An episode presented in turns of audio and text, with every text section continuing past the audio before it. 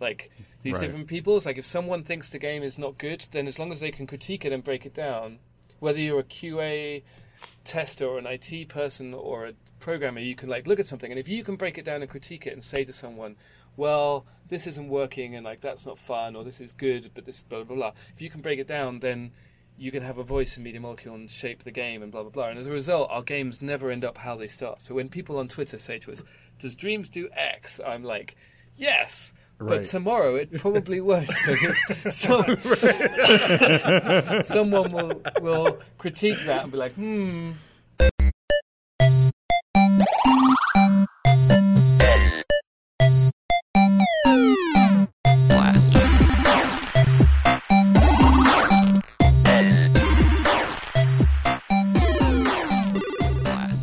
Welcome everybody to the Spawn On Me podcast. I am your host Kahlief Adams. This is episode 97 of our show.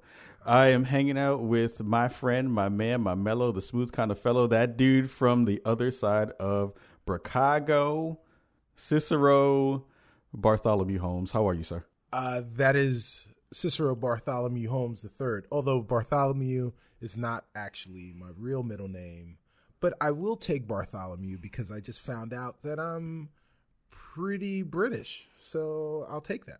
I'll the take way that. you the way you had that pause, I thought you were going to say pregnant. um, you took a real long pause. You were like, One- "I'm probably pregnant." Oh, I was like, "Huh? What?" yeah, one one one could look at me and and maybe deduce that that is true, but uh, I'll never tell. We're having a baby. No. that would be first baby. Oh my god! It, would- it would be a cheddar. miracle of science. it wouldn't be a human. It would be a biscuit. Oh my gosh, it'd be a, a, a McRib in a Cheddar Bay biscuit. Oh god, that just sounds, that just sounds like death and cholesterol all in just one shot. That's Yes, just- give it to terrible. me. No. Oh god. Anywho, anywho. Yes. uh, thanks everybody for, for joining us this week. Um, you guys did an amazing show without me. Fine, thanks. Do shows without me when I'm doing stuff. That's can't right. Be on the show. That's right. Um, so so thank you for for holding down the fort and letting you. everybody meet Brendan, who's who's super dope. He's, he's awesome. Yeah, yeah, and you know, I mean, uh, uh, shout out to to Brandon. Um, he he does so much, and and when you watch his streams, he's very animated. He's you know he's super welcoming. But the thing that that you guys may not realize is how humble he is. Like I really, we really had to kind of grab him kicking and screaming to promote the things that he's doing. He's got a podcast, he's got a website that's been up for 4 years. He's doing, you know, all the stuff on the Twitch stream. He's doing lots of great things. So, um Ricardo, make sure you guys go out and and support that young brother. He is he is really doing great things. Yeah, it was it was it was really nice to just hear how excited he was. Actually, I mean, he was super super super just like humble about all the things that he's doing. Right. But I, one of the things is when I watch his streams, he's always having a lot of fun. He's Yes. bringing a lot of joy to his stream. Yes. and and that is what you want on Twitch, and that's what you want your community kind of to be built around. So, shout out to you, Brandon. Shout out to all the folks at Twitch Twitch Chicago, and uh, thank you for for letting us rock with you that one fateful day, letting Cicero hang out in there and beat people up, uh, as he usually does. That's what I do. oh, that's that's what he does. Um, so we had a we had a pretty good week uh with the show um i had some stuff that i'll be talking about later on uh post interview with our wonderful guests uh about my time down at epic games uh we'll be talking a little bit about um some other cool things that are happening uh back at OGSC that I did this past weekend as well. I had to talk with uh, brother Video Dante and some folks down there. I was hanging out with Nina Freeman and um, uh, some other awesome folks uh, talking about games and how they kind of affect the world. Uh, and that was a lot of fun. So thank you to everyone over at OGSC uh, 2016 for letting me rock on stage. Solon, I got to hang out with Solon Cubed and, and Austin J. Howell, which is really, really fun. So if you don't know who they are, you need to check out their stuff on Twitter and in the blogosphere. So you'll be able to hang out with them as well. So thanks again for that. Yeah, can't Um, wait to see that shit. Yep. Yeah, it's gonna be fun. It's gonna be it's gonna be a lot of dope stuff. Um, so that and the fact that we want to thank the folks from Comic Bento again uh, for sponsoring us this week. Uh, we love what you guys are doing in the space, and we really are enjoying our comic books that we got because now I can learn how to read. This is awesome. I'm 37 yep. now. I know how to read. This is great. Pictures and words together. It is awesome. I think I can.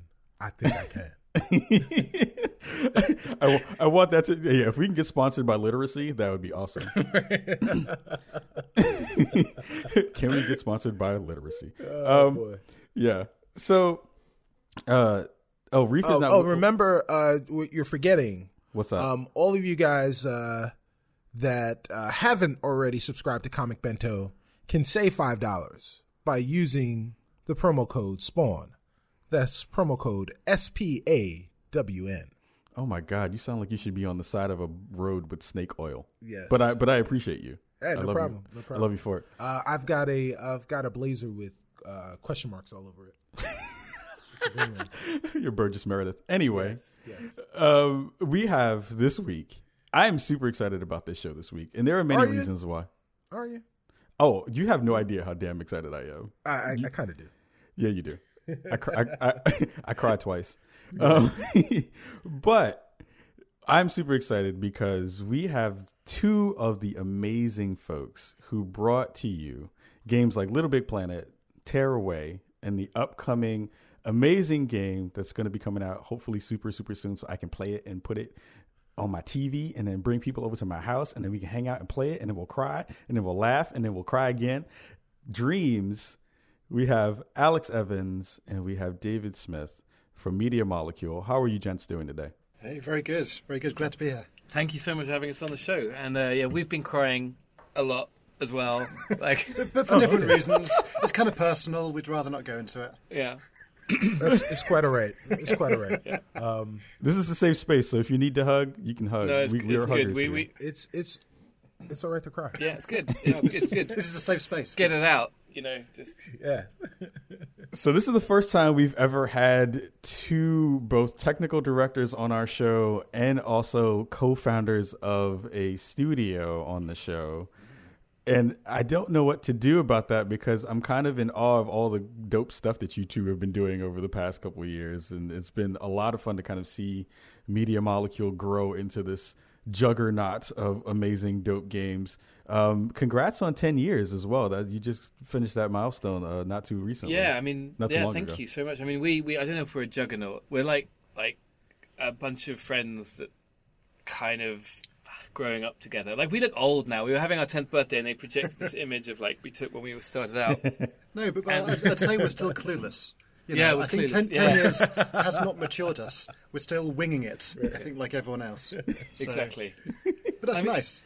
Uh, the games industry is so different now, right? You guys know this. Like 10 years ago, I was thinking back to when we pitched Little Big Planet, because we, we were like PC gamer people. We came from uh, Lionhead right. Studios, and before that, I was at Bullfrog.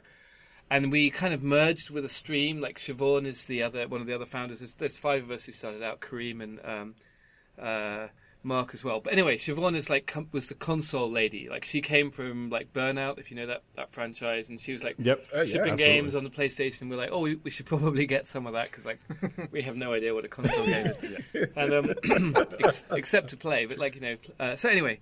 I was thinking about pitching Little Big Planet to uh, Sony, which is we did ten years ago now, and we were like unironically talking about MySpace, and the iPhone didn't exist, and I was just thinking, right. like wow, it was such a different universe 10 years ago. So it's kind of cool that we're still yeah. here. But thank you for having us on here. And podcasts are a thing now. And like, you guys are amazing. And yeah, it's, it's, it's lovely to be here and reach an audience in a way that like 10 years ago, we still read magazine, like print magazines and like, had right, right. That was a big that was a big deal to get the cover of a magazine. Right, right. Um, I remember I remember the Game Informer with Sackboy on the right. cover, and that was a big that big was deal. a really really it big was, deal. It was huge mm-hmm. for us, and like you know we've yeah. we've got friendships with those guys that, that, carry forward to this day. But like kids on the stream, you one back when it was black and white and there was no color in the world, and we just like you know right, right. you know everything. We used radios and we didn't have phones and that stuff. Um, it was right. it was difficult to get your game out there and, and, and it was totally different mm-hmm. so like you know I, I love the fact that the, we're now in a world of indies and like we were we have this pride thing so dave and i met really through doing helping Mark do ragdoll kung fu. I mean, we'd mm. met before, but like the yeah. we the foundation of Media Molecule actually was making this Steam game called Ragdoll Kung Fu. Right, Ragdoll Kung Fu, Right, man. I, right. I wanted to ask about that. So yeah, talk about it. Ah, I mean, that was like a stupid project that he was just making a movie in his backyard. It was the, the dumbest game ever, but yeah, brilliant. it was the dumbest game ever. Like, Yes, it was amazing. Uh, it was it was stupid. I mean, and it, and and Mark's not even a coder, but he well he he's a retro coder, but like he you know he put this thing together, and um, we were like, oh, uh, we knew some people at Valve, and they were like, hey, no one outside Valve has ever done a game on Steam. Would you guys like to be our guinea pigs? You know, your game is like Right. already done, and it's like really tiny budget, and there's nothing to lose, and like give it a go. And so we tried it. Had a great time, put it out on Steam. And every time I watch Indie Game the movie, and it's like the first game on Steam was something else. It's that music game. It's really, Right. really cool game. and I'm like, God damn, fact checkers. It's like, it was Right. but but the thing that was amazing about Ragdoll, for what you know, the game is charming and everything and kooky, and was that it it, it proved to us that we could do a game together. And like one of the massive things about making games is finishing. It's like really hard to finish a game. Anyone who's ever made anything, like shipping a podcast every week. What you said you're 97 now. That's pretty impressive. Yeah, 97. Right, so like you're still cranking them out, and so many people like have an idea and then they never get it out there. And like mm. Ragdoll was our mm. was our like, hey, we can do this on our own. We can get a game, and it, whatever you think of the game in the end, like we were able to kind of present this baby to the world and get it out there. And we're like, hmm, maybe we should do this for real, and that's that's still what we're doing ten years later. Like you know, maybe we should just And, and I think it's we have to acknowledge it's kind of pure luck that you find those groupings. Like it wasn't as though we saw in each other the skills that we lacked and thus very intellectually formed a group. That it's like wasn't no, we plan. just there's no plan here. yeah, we're just trying something and it happened to work. Yeah, exactly. And and now we're here. yeah, exactly. and we're still friends. It's- Yeah. So you started from the bottom, now you're here. Yeah. you're, a, Dra- you're you're a Drake You know, song. you're- you guys, you guys are are uh, the the living embodiment of Drake of Drake music. oh, I- Congratulations. mm, I, mm, I'm not sure about that. Okay, that's cool. Right. um, well, you, you know, it's interesting that you know we talk about ten years and and and how you guys started as primarily PC gamers and and PC coders. Um, I want to know if there is a difference between building games for the console or programming games for the consoles today Versus than there was versus coding games for PCs 10 years ago. oh my You god, know, obviously yes. the tool sets right, the the tools are have gotten better. Mm-hmm. But is there a, a kind of a direct analog because you know the games were on con- console games back then were were very very different in terms of the the languages that were being used Right, strictly right. for the consoles. Yeah, right. Where now I think I think games are more universal in terms of how you can build them Right, out. right. I mean, I think the thing that's changed more than anything else is stuff like Unity and Unreal and all those things, which are like mm-hmm. in the hands of designers. So now you have these like new Right. breed of people who can reach an audience that like kind of don't need to be so programming centric. You can like put something together in Unity and like that's completely changed everything. But actually, the PC world, and I haven't made a PC game in a decade, so I don't really know what I'm talking about, is still a nightmare. It's still a nightmare. Like, you look at. so, when we started Media Molecule, I was like, never again. I am never making another effing PC game. Specifically, not because I don't love PC, but because I hate all the graphics card driver Yeah. performance. Right. Like I had this big cardboard box right on my desk ten years ago, and it was like full of every graphics card that I could get my hands on, old ones, new ones, good ones, bad ones, and I had like all these open PC rigs, and I would just put the graphics card in. And like test the game, and it would crash. It's guaranteed that it would crash. And then you, oh, it's, it's the mouse combined with the sound card combined with the right. And in ten years, as far as I can tell, none of that has changed. It is exactly as bad today as it ever was. I you know I follow like PC game developers, like as I mentioned, The Witness. Like you know, Jonathan Blow is like like unbelievably great game, like labor of love, fantastic ability to release it. Like did did a great job, and still he had compatibility issues. Like still there were like Right. like and that's not his fault that's not this is a story against pcs as a thing so i was like i do not want to play that game anymore so consoles for me were like this oh like like it's everyone has the same PS3 and uh, now PS4 or Xbox or whatever it is. Like you know, it's the same box on every every desk and every home. And God, that's a ugh, so nice. like you know, I- But I think also with with consoles, everyone is interacting with a given console in the same way. Yeah. So you've got like the, the controller right. for it, Yeah. um, or you know they're going to be sat on their couch with the TV up there. With PCs, is it a laptop? Is it a tablet? Do they use a trackball? Do they not use the mouse? Have they plugged in a controller? And, and that's just kind of messy. I, I love as, as as a kind of game designer that I get to think about the full experience Yeah. and, and really make it all gel Right. together. Yeah. How you make an experience gel together when you don't even know how they're going to connect with your game? Yeah, I don't know. I mean, you know, you've got people who play PS4 at night under the covers, and you've got people who play it like naked, hanging from a. I, I don't know these people. I don't know these people either. I see them on the Twitch stream. Whoa. You can see me raising my hand across the, the, the screen and like that's me. Yeah. Uh, there we go. Yes. Yeah. But, but I'm, yeah, I'm one. I'm I- one. You know what? And in terms of the technical side, I guess it's not, not too interesting. But I think it hasn't evolved that much beyond the existence of like Unity and stuff. Like like we are a terrible re- wheel reinventors. Like you know, we we uh, Media Molecule doesn't use a lot of middleware, and that's part of where we get our kind of why our games take bloody ages. But at the same time, why they have a kind of flavor to them. Like I, I love games where you and you get that in Unity games. I'm not saying you can't get that with like Unity and Unreal and stuff, but our route to that, the way that we choose to make our games have a flavor, is from the personalities, the people, the design choices we make, but also the fact that we're just happy to just bash out our own like bit by bit, like build it from like individual atoms of code, as opposed to be like, oh, it's going to be the same like uh, physics engine as the other guys. It's going to be the same graphics engine. No, no, no, no, none of that. It's like let's let's do a artisanal cheese, Port, you know, Portland style, handcrafted, uh, and. I like. I don't mind that. It means it comes across. We call it the thumbprint. Like everyone at Media Molecule, you see their thumbprint in the game. You see, like, Right. like, like that guy, the guy in LBP One, Sean, who was into like devil worship and like um, you know satanic rituals. If, if you look at the matchbox in LBP One, it says Crowley matches, and Crowley, Aleister Crowley Yeah. was like a notorious Satanist, wasn't he? So he has this. That's his thumbprint. He was an amazing artist, but yeah, he Nice. he managed to get Satanism into an E for everyone. Into the game. Well, well, I, you kind of touched on it. You kind of put your fingerprint on the next question I wanted to ask you, and that was, you know, the thing that I've noticed when coming into contact with anyone from from Media Molecule is that everyone has this kind of energy and this love about everything that they're doing, not just about the properties that you're working on, but just gaming in general. And I wanted to know how how do you kind of help to to curate in, uh, that kind of culture at Media Molecule Molecule because it's something that you see in a lot of uh, uh, places that haven't had the longevity that you've had, where they don't have that kind of kind of vigor about about what they're doing. Oh, thank you. That's a nice thing to hear, but I, I don't know if it's. I like to believe it's true. That's good. Yeah. Um. I don't know, Dave. Yeah, well, so, so I think because like the games we make tend to have these other themes in them of creativity and sharing, and it's not just about competition. So I think the fact that we, in the same way that our communities of, of gamers tend to be kind of quite friendly and a bit different, perhaps, than the kind of hardcore gamers playing just deathmatch. Um, I think that we have the similar thing with our with our company that when we're working on making kind of creative tools, it sort of changes how we interact. You know, it's kind of subliminal.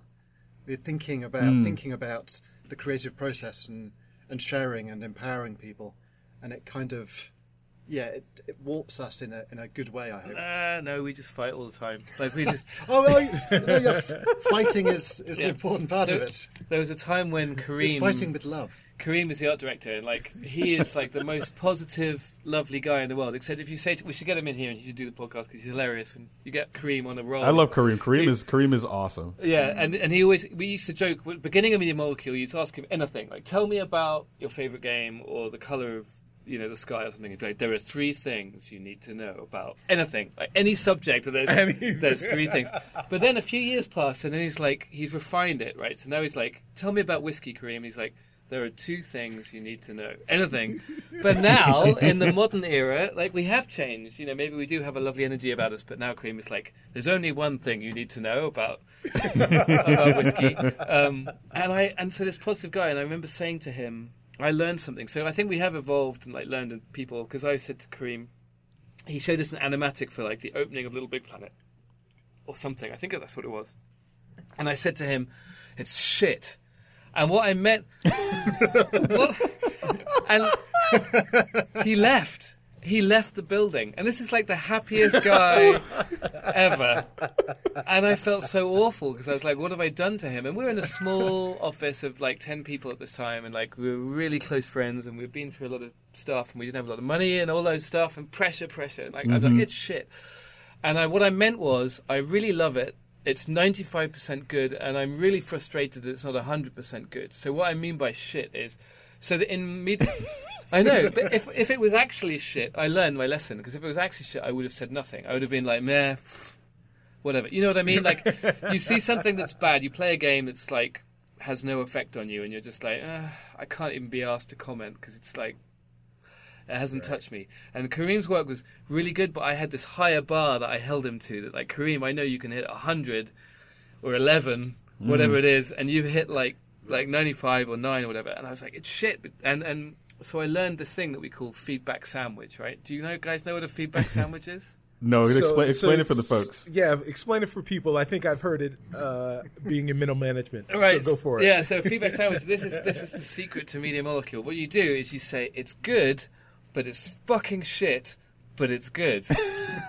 right. So now Yeah.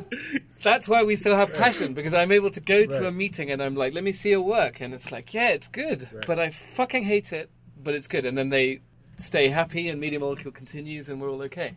Yeah. Is that Well, I Yeah. mean, I mean, when we first met at E3, that was our first interaction. I was like, Alex Evans, I, I love your work. I'm really uh, enamored with everything you do. And you were like, that was a shit compliment. Yeah, yeah, But exactly. it was good. It was good. But it was shit. I was waiting for you to give me the sandwich. So the next thing you say is like, "Why was LBP so goddamn slow to low levels, load levels?" Or, right. or you know, some the, the middle of the sandwich there. But anyway, so I think we're really happy, and you know, we fight. It's good. Yeah. so so basically a uh, a uh, media molecule sandwich is like sourdough bread, Yeah, and I know I know Brits really don't eat this, but I'm going to use it anyway. Vegemite. Vegemite. Yeah, the Aussie. then- well, we have Aussies here, so we, and yeah, that's good. Oh, oh, okay. And then and then more sourdough bread. Yeah. So you got like delicious bread, Yeah. this awful paste, Yeah. and then more bread. Yeah, and get it, get it, and, and you know what? Veg- Vegemite is awful, by the way. It's Yeah, yeah. oh, I, I like it, but Yes. you- Marmite is the British. Marmite is the British equivalent. I love Marmite, but Yes, Marmite. but yes. getting getting serious for a second, like I love. Sorry, I'm going to get serious now, but like uh, Uh, Siobhan, Siobhan was really important when when we when we founded the company, and she's like, "Oh, you have to be able to critique." Each other constructively, and Ale- and she's like, Alex, that's not good enough. You can't just say something is shit or good or bad, or that's like useless either way, like positive or negative.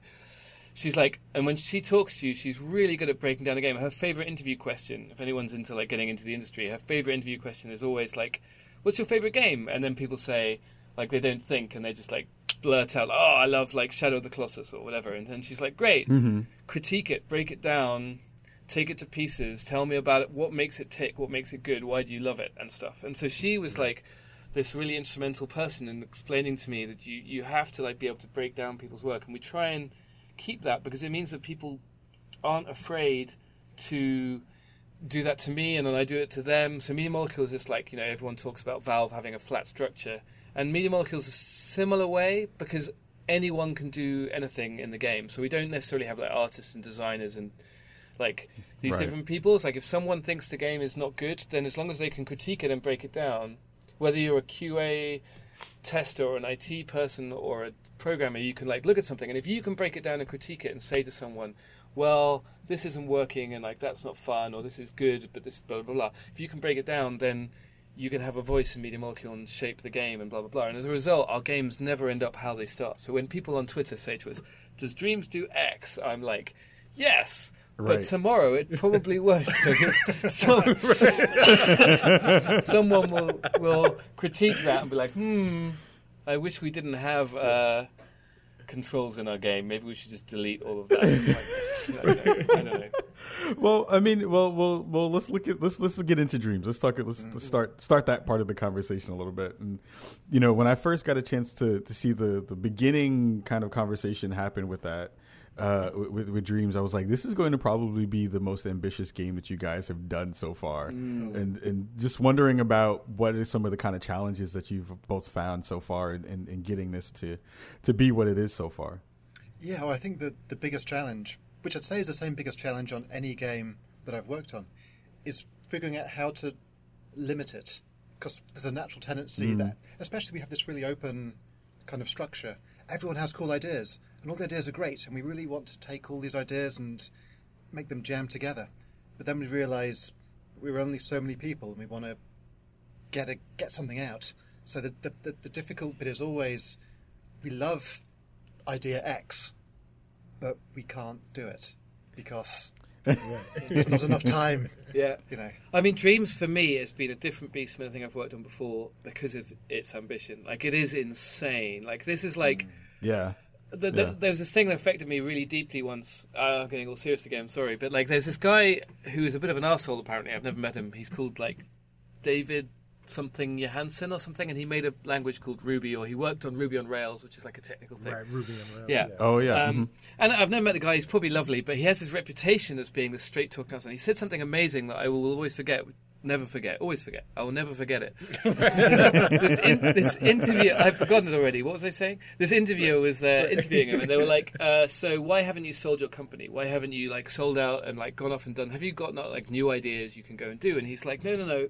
The cool thing is that I can take the best possible idea I have in my mind of what I want to do with my life, and I can make that be what I do. Like if I have a better idea, then that's what mm. I'll just do in my company. And so the thing for me about Media Molecule that I love about Media Molecule and Dreams is I like, okay, this is our moonshot. Like we all sat around after LBP and we're talking to the team and each other and we're like, what is it? What is the most Media Molecule, most ambitious thing that we can do? And on this journey we've been on, which is like four and a half years long now for me personally, and like it's it's a long time.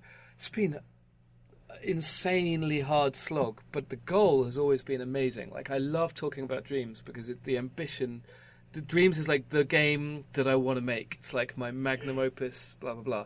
As a result, mm. I have lost various limbs and my heart is broken and I, I'm like dying inside and all of those other things Right. because the journey, And your hair my fell hair out. fell out. I used to have like this beautiful right. This beautiful mane. yeah. If you if, Fabio-esque yeah, if you remember me from Little Big Planet era, it was like you couldn't see my face for all the hair, and like now, I am bald and miserable and old and fat.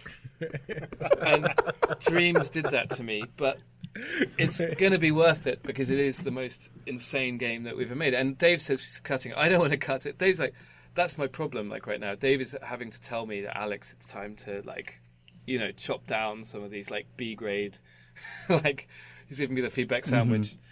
It's good, Alex, but we should cut it all. But it's good. Yeah. Dave, how does that make you feel? it's, it's, it's, it's fair. It's, it's difficult. The, no, no one likes to cut, Yeah. but you know the surgeon has to go in with a knife Yeah. to, to cure the. I don't know. I'm, I'm gonna. This analogy is going in a Yeah, bad direction. analogy. I'm It's back, going backing out. out. I'm out. Yeah. yeah. Let's let's move on. So yeah, I don't know what your question was. right. Some sometimes too much sugar is a bad thing. Um, so so let's let's kind of uh, take a ten thousand foot view of of everything. Um, you know, since you guys released media uh, media molecule, uh, since you guys released Little Big Planet in two thousand eight, let's kind of look at the games that have been released since. So you have uh, you have Minecraft, you have Project Spark, um, and then most recently Super Mario Maker. What what have you learned from these other UGC games? Uh, user generated content for those who don't know what that acronym means. What have you learned from those games, both good and bad, in in trying to help inform you guys to build dreams? So uh, for, for me, the most heartening thing is realizing when we say UGC, it's not really like a single genre. Like I, I find it really Right. weird to think there's a genre that includes Minecraft and Project Spark and LBP, and no, these uh, are such different games. So like seeing that there's this huge breadth of kind of unexplored possible games where they're melding playing and creating in different weird ways. So it's like know, this, the gold rush is still on. There's all these unex- unexplored experiences that people really want to have, that no one's made yet. So you know, Dreams is hopefully going to be a really exciting, big one of those experiences that no one's made yet. Yeah, yeah. I mean, that's Yeah. a great. I don't know. Yeah, UGC is definitely a broad church. I Mm. mean, that's like we- we're doing the kind of most extreme version of it. Like when I was explaining to my girlfriend that yes, we are attempting Maya, all of like you know a 3D creation suite, like with Maya, Max, or whatever, all of music creation, so like all of Logic or whatever it is you do with music, all of um, animation, all of uh, 2D filmmaking, all of voiceover acting, all of like game making, Mario Maker, and and Dreams' ambition at that point, you start going. Yeah, that's kind of insane, and I think that the, the, um, Like you're just saying, Dreams is everything you've ever seen. yeah, it is everything. So when we and we try and explain it to people, like we showed the E3 trailer when we we met you guys, uh, and uh, um, and it was just a vin- it was just a series of like things we'd made with dreams at that point. Like we weren't focusing on gameplay, Right. so we'd made these kind of story, these movies that we that we just cut together as like to show the breadth. And everyone was like, still don't get it. What the actual f is that? Like. I have no idea. so then we're like, okay, fine, we'll show you some uh, gameplay. So then we did Paris, and we showed like uh, some like platforming and some kind of character possession. That, and, and Dreams we've done very naked. I think it's the modern way. Like, I don't mean naked literally. I mean like we've we are showing we're sharing the development with you guys and with the our audience very directly. Like at Paris Games Week, you, we we decided we we told Sony we would demonstrate characters. These idea of bipeds that you could jump into uh, and and that was our plan. But Dave had planned it for ages, but like you, it had been coded for how long before Paris?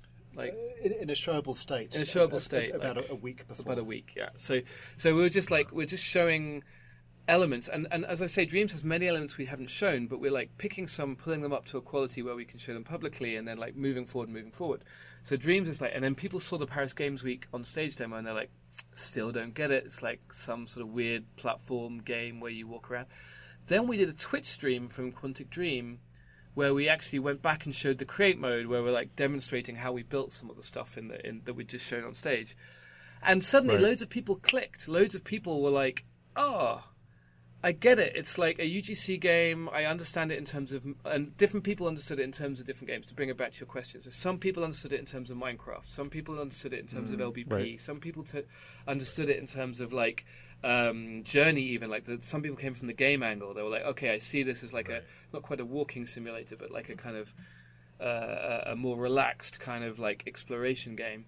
And so all these people came from different angles, but it took showing all the different elements of dreams and like different people needed. And then when we were doing PSX in December, and we were showing the game, the same thing happened again. Like we would talk about, I'd talk to someone, and it didn't matter who it was. It would have you'd have to see all the elements of dreams before it would like the penny would drop.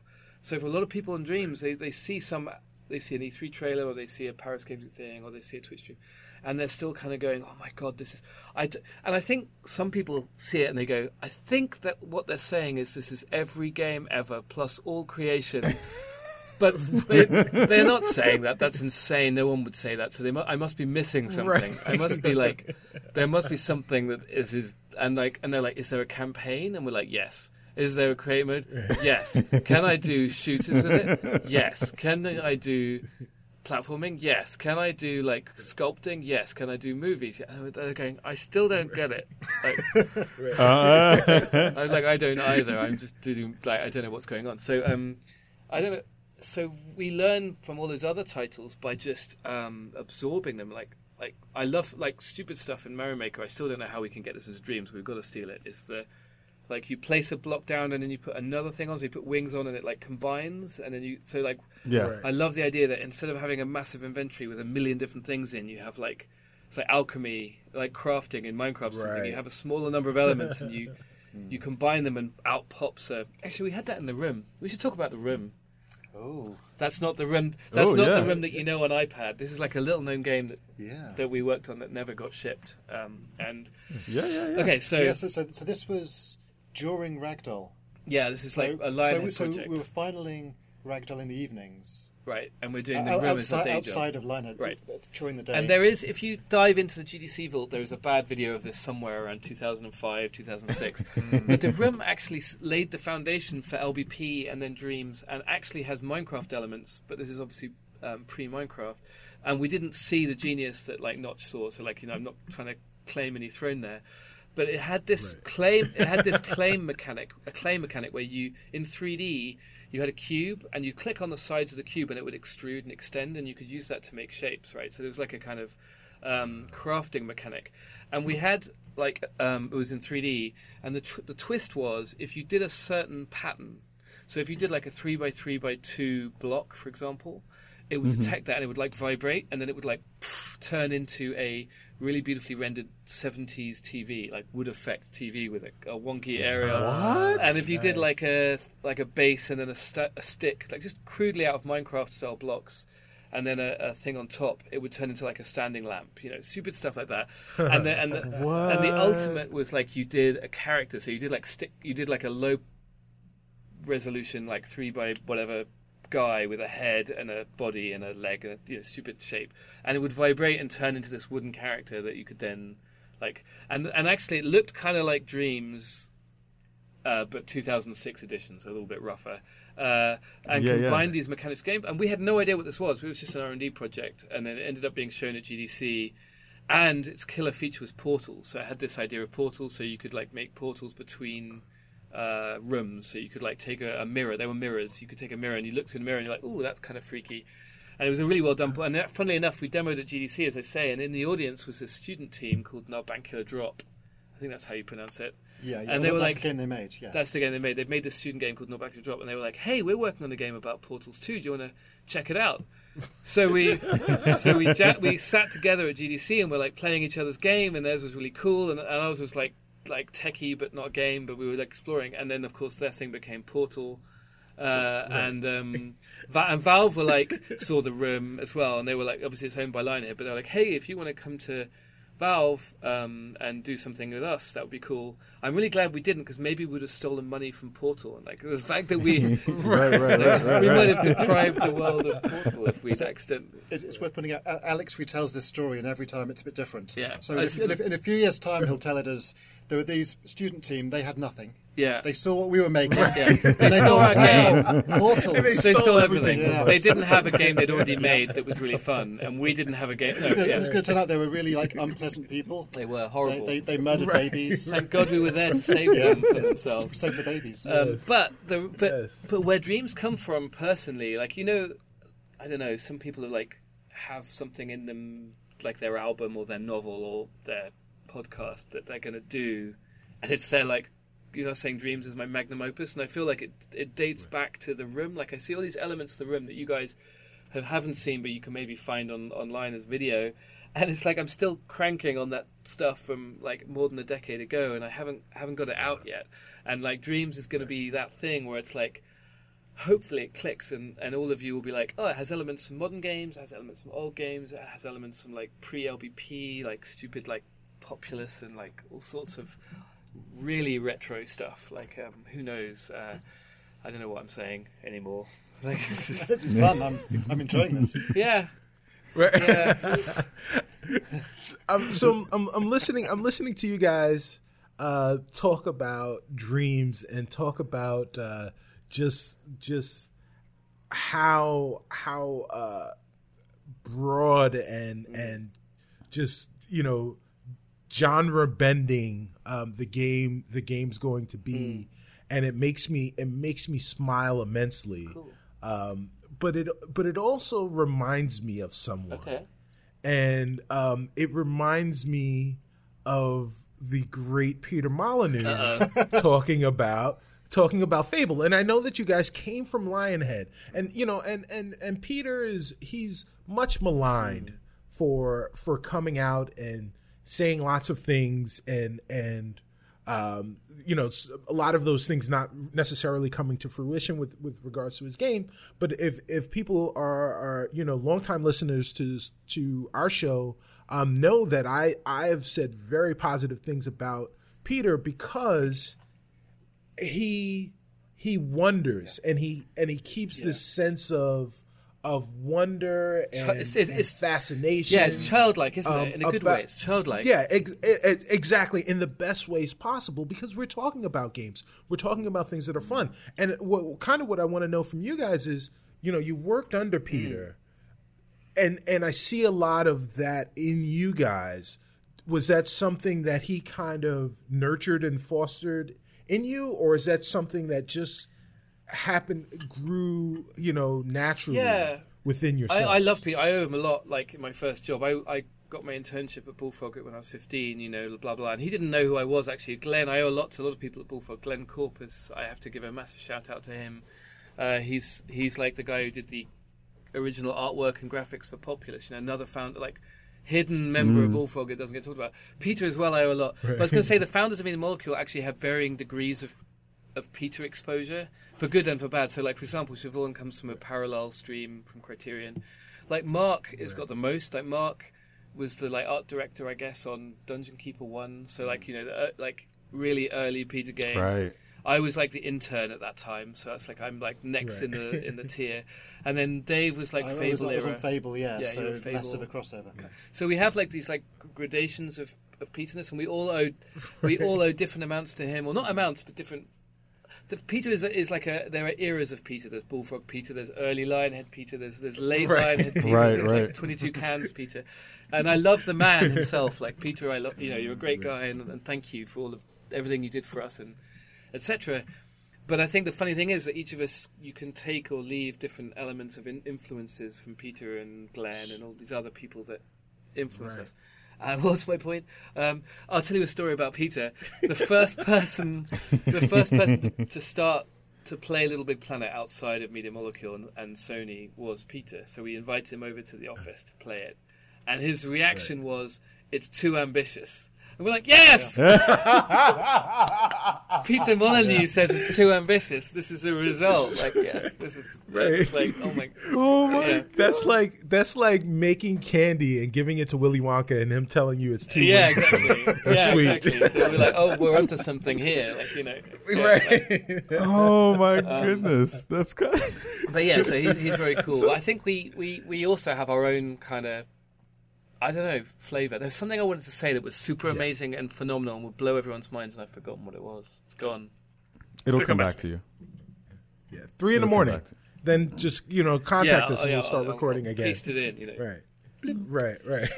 I think I think the beauty and, and it's kind of I'm happy that that C kind of jumped in on that on that on that thread was the thing I've loved about what you've done over the years and especially with Dreams because I think I, I'm a kind of, I'm kind of the person who will look at a game and have a, a, a quick kind of overview of like, all right, that's something that I may want to mess around with or something that I'm, I'm kind of interested in, but I don't know enough about it. But when I first, I was in the crowd at E3 when Dreams got uh, announced, and I was like, that's going to be nuts. Yeah. And I want to play that. I don't care what it is. I don't care what it's going to be. I want to play that because I know that it comes from this place of this wonder, but also I know that the beauty of what you do at Media Molecule with every game that you've done um, has been this mashup of super whimsical, really beautifully done artistically, but has the skeleton of really cool, semi difficult kind of character creation with some of the things that you've done. There's like this really dope skeleton, this mash of that. Um, has it been really hard to kind of balance that out where you have this kind of really light side and i'm not going to say that the character creation and, the, and the, the kind of building parts of the dark side but but how's it been to kind of appeal to, to both audiences when you when you have multiple things that you're trying to kind of Yeah, convey yeah. through the games that you've made and especially with dreams Yeah, it's difficult. I think we've been really trying to find the overlap between these different people. So, especially when it comes to creativity, Kareem, our, our art director, often talks about the pencil. What he wants is the pencil. Because the pencil can be used by a, a child to just scribble, and they'll love it, and can be used by Michelangelo to do some beautiful drawing. So, I think we try and keep that idea of the pencil in mind, uh, which is very difficult because there's some very abstract concepts that you're manipulating in dreams. But as much as possible, we want to not have like the beginner mode and the expert mode. We, Right. as much as possible, we kind of trying to target this middle ground where it's just fun. And then you get better. You practice, and then Yeah. it get, like, and then it, mm. I think you're referring as well to like some audiences just I want to play this. So the the breadth of dreams as well.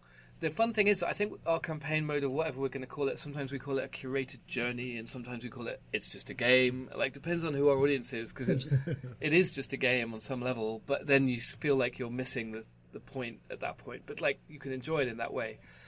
So our our story is shaping up right now to be, how do I put it?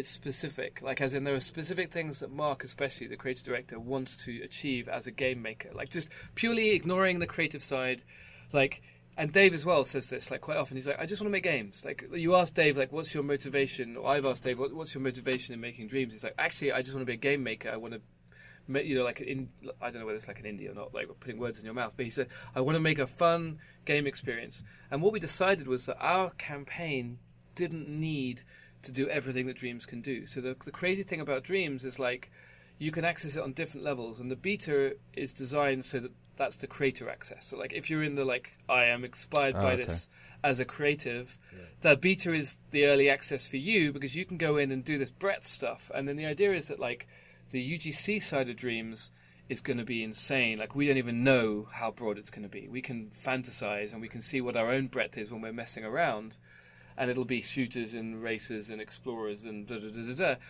And then we're like, actually, that's awesome because we don't need to then cover that breadth in our own story. We can choose to tell a particular game experience and like make that be a medium multi and take what we learned on Tearaway. So like, there's this lineage that goes from LBP, and everyone jumps from LBP to Dreams because it's like, oh, it's a creative game, it's a UGC game. But in the meantime, a bunch of the guys making Dreams made Tearaway, right? And so they have had this experience where I think the gameplay of Tearaway is, is an evolution of what we did with LBP, and it has different flavors and it has mm-hmm. different people. It's a more classic game. Game. It's like a coherent experience, and we can carry that forward into Dreams. And sometimes, sometimes we get caught up on talking about the create mode. We get caught up on talking about the pencil and the, everything else, mm-hmm. and we forget that there's this other side that we're interested in, and other people are interested in, which is like the the, the, the just the the like nuggety experience, so like wrapped up, pre-made thing. And I hope that that serves as the inspiration, the jumping off point. People play that and they're like, "Oh, that's the tip of the iceberg." There's this other like hulking underside to dreams, which is Right. the dark Right, side you were right. talking about. Like, and I think that the they're just part of the same iceberg. Is the answer to your the ultimate answer to your mm-hmm. question is like the, the the fun, whimsical game is like the the tip of the iceberg, and then like under the waterline, there's this like mega UGC behemoth uh, creative tool, um, and you know when we we haven't even shown any of the music side, which I keep teasing people for, and like Oh yeah, I was just I was totally going to ask Oh you about that because that's I'm super Yeah. excited. I was definitely want to know. I will just that. give you a quote. Um, uh, like Bogdan deserves a lot of credit, and Paul are two audio programmers, and then we have audio designers who are, who um, who are also incredible. But this particular story is about Bogdan. So he is the crazy. Uh, he's in a Viking metal band where he plays guitar. I mean, okay, like kind of, I was like, how can he said it's authentic Viking metal? I was like, how is it authentic to play a guitar? And anyway, so he's made this crazy music making interface, right? And someone else came over, and what we found about the music is people use it, the creative tool. People worry that creation is hard. So you know, like, oh, sculpting's not for me, or like the other elements of creation that we've shown in Dreams isn't for me. I'm not really creative. I don't know. It's scary.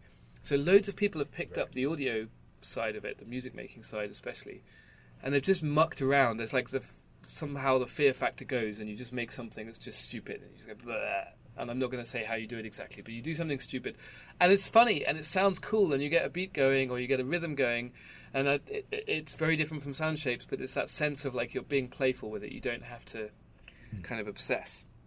And anyway, we were doing that the other day, and someone came over and he's like, "When you show this, people are just going to lose their shit." And it, it was a moment where I, I step back, and it is oh. seriously at least as good as any of the other creators. In other words, like people are like, "Wow." I can't believe that you were able to make these things with dreams, these images, and these move, you know, the stuff we've shown. You are not going to be able to believe you are going to lose your shit if I if, if you believe Anton, as the guy who said it, Anton Mikhailov. He- He's Oh, yeah. the move guy, and he's not. As I say, he's not into music, and then he's just like watching Bogdan like mess around, and he's like, not only does it look beautiful, it sounds amazing, and it's hilarious to play with, and like I don't know. what My point is, my point is it's freaking cool, and like Right. Is you're going to lose you your are- shit It's going to be a see mic. it. You know, we're going to be like, doop, poof, and the mic is going to get dropped, and we're just like, see, Right. It's it'll be a move it'll drop. be a move drop. We will drop our moves, and they'll they will they will break, and then we'll be sad. you know, right, right. and then you'll have to go back Yeah, to GameStop or and then they'll eBay. charge you seven thousand dollars. right right or ebay because so so you, you know let's let's kind of talk about that let's let's talk about um the fact that that uh dreams is a game that makes the move make sense yeah. but but but is it too late um you know and and you know obviously i know that the answer from you guys should be no no of course it isn't too late but but is there a is there a belief that people are going to own move and own dreams when Yeah. or own a move when they Yeah, buy there's a, there's a dreams?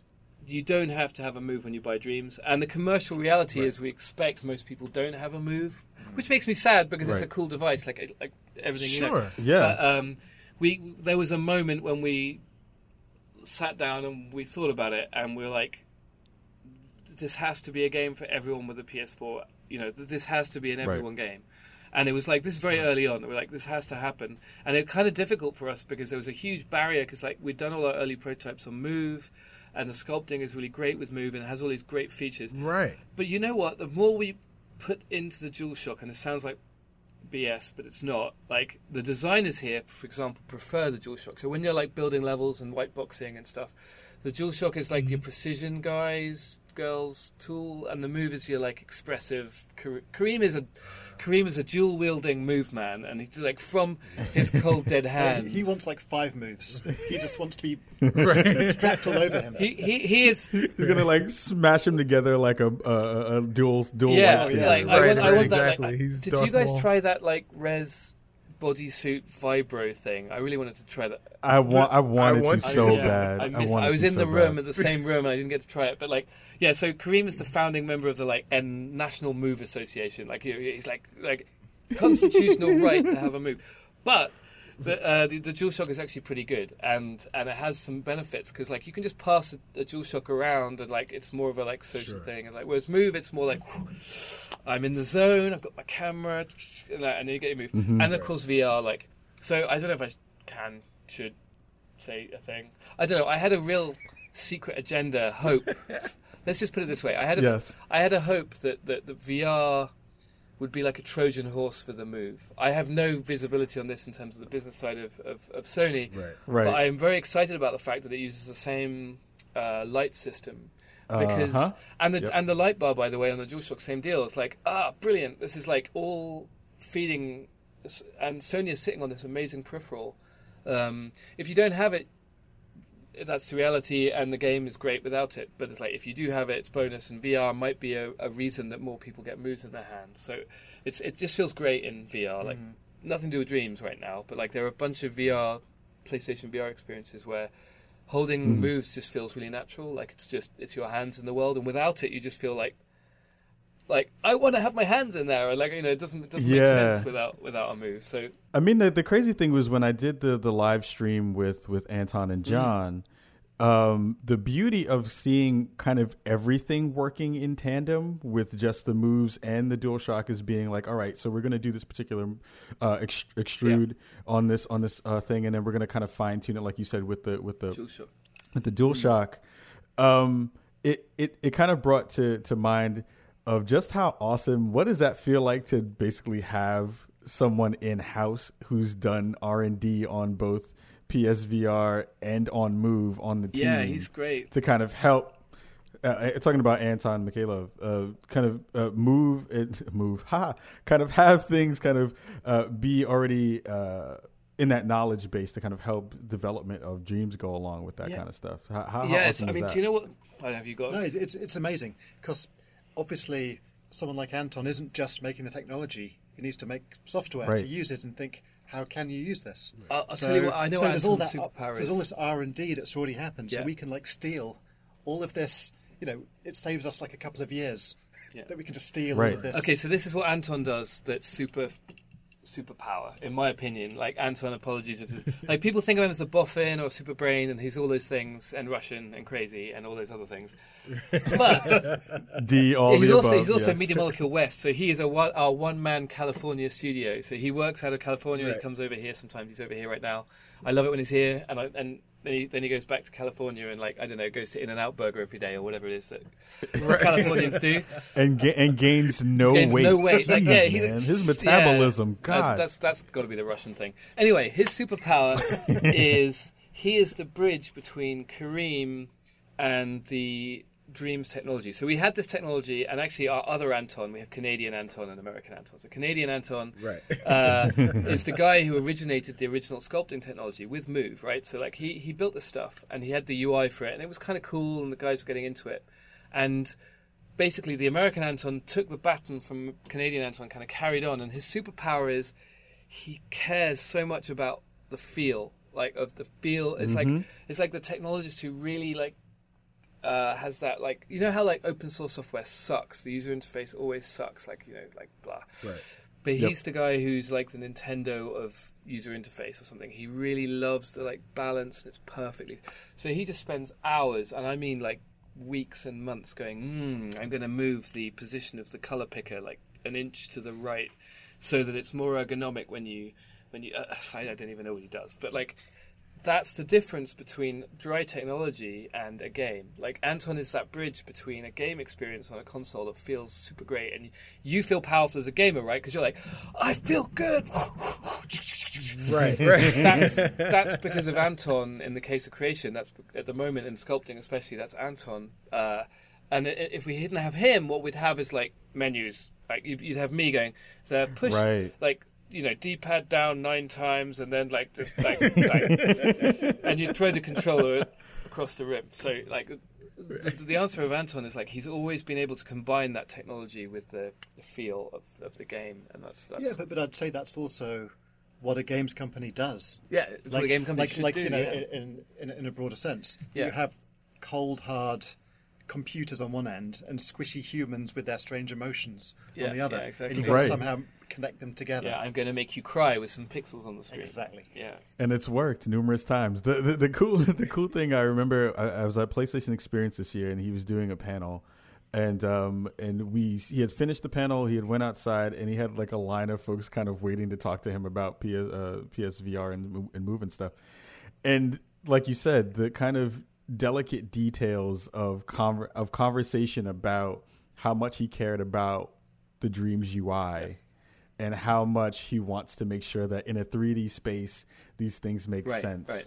was was one was one of those kind of the conversations I was like I it, it kind of again kind of uh, pushed it way through pushed its way through my thought about how thoughtful you all are and Kareem and, and you two and, and all those like how much you care about trying to make those experiences very very detailed but make so much more sense to the user uh, than even users understand when they're before they have Right, and, and this is what we're so lucky about. Like, I, I, I'm we're really, honestly, so lucky, and I guess, I guess you'd say kind of like jammy is the English way. Blessed might be the more American way. I don't know. Anyway, we're super lucky that that Sony give us this opportunity to go deep on these things. So Dreams has been this long journey, and it's really benefited from it. Like we've gone down so many like dead end avenues along the way. Like it's not been like a slam dunk. Like I am making.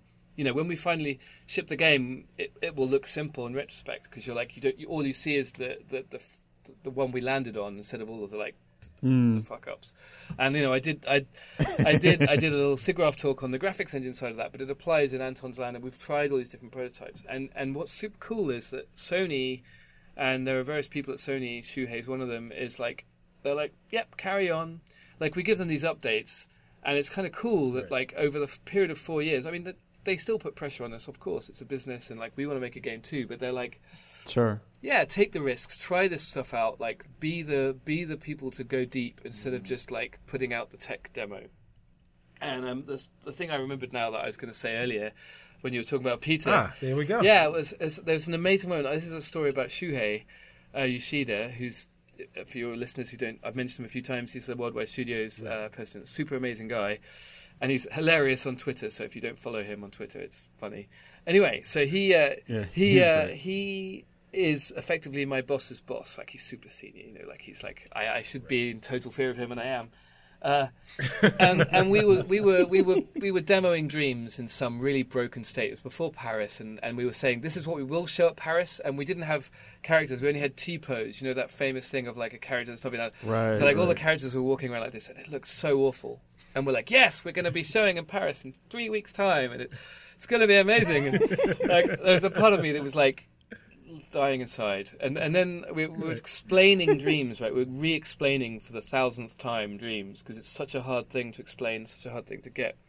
And Shuhei goes, Alex, I love it when you stop explaining and you're just confident. You know, you need a bit more Peter Molyneux. You need a bit more like uh, he said, stop being so worried about trying to explain. Yes, it's hard to get. Yes, it's not like a Call of Duty or a, or a, like a you know a FIFA where you know exactly what you get.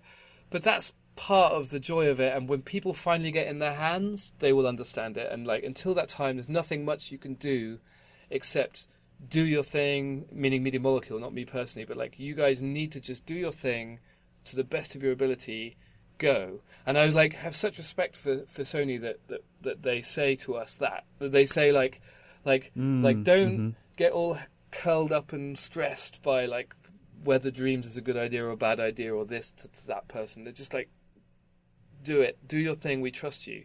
Which is probably a stupid idea. I mean, some of some of my most favorite quirky stuff has come uh, has come on their has been on their platforms because it sounds like they do have that faith in Mm. their developers and the folks that the, that are working with them. Like I remember from Q Games, 4 a.m. was a game that I Oh, yeah. loved. Yeah, with Bay- with I love that yeah, game, yeah, but- uh, Yeah, I love that game, but but but you know, it it wasn't something that folks were like clamoring to get, but it was nice that it was able to come out on a platform and, and get the exposure that it Yeah. did. Um, I know, I know. See, I think you had a question. Uh, don't put me on the on Yeah. the spot. no, he's good. He's good. but but but but but no, I I actually um that that is that is something that we hear a lot from developers. Uh, you know, a couple of weeks ago we had David Jaffe on, and one of the things that that Jaffe had to say about Sony was that they trust him to kind of do what it is that he does, to do the thing that you do, and and it is it is quite remarkable to see how Sony does that in in you know such you know such a diverse palette of Yeah. games. Um, so you know you look at David Cage, you look at what you guys do, and and you know you look at what Jaffe does, and all of those games are so, you know they're so just Across the board. right? Yeah. yeah. dynamic in, in terms of in terms of the variety um you know that that you're able to they're able to envision or at least put the put the trust and the faith in the developer to make their game as opposed to we know these games Right, sell right. so if the game doesn't fit check all of these boxes then you know maybe we need to have an overseer or something Yeah, I mean, they, they're frustrating as anyone, any relationship.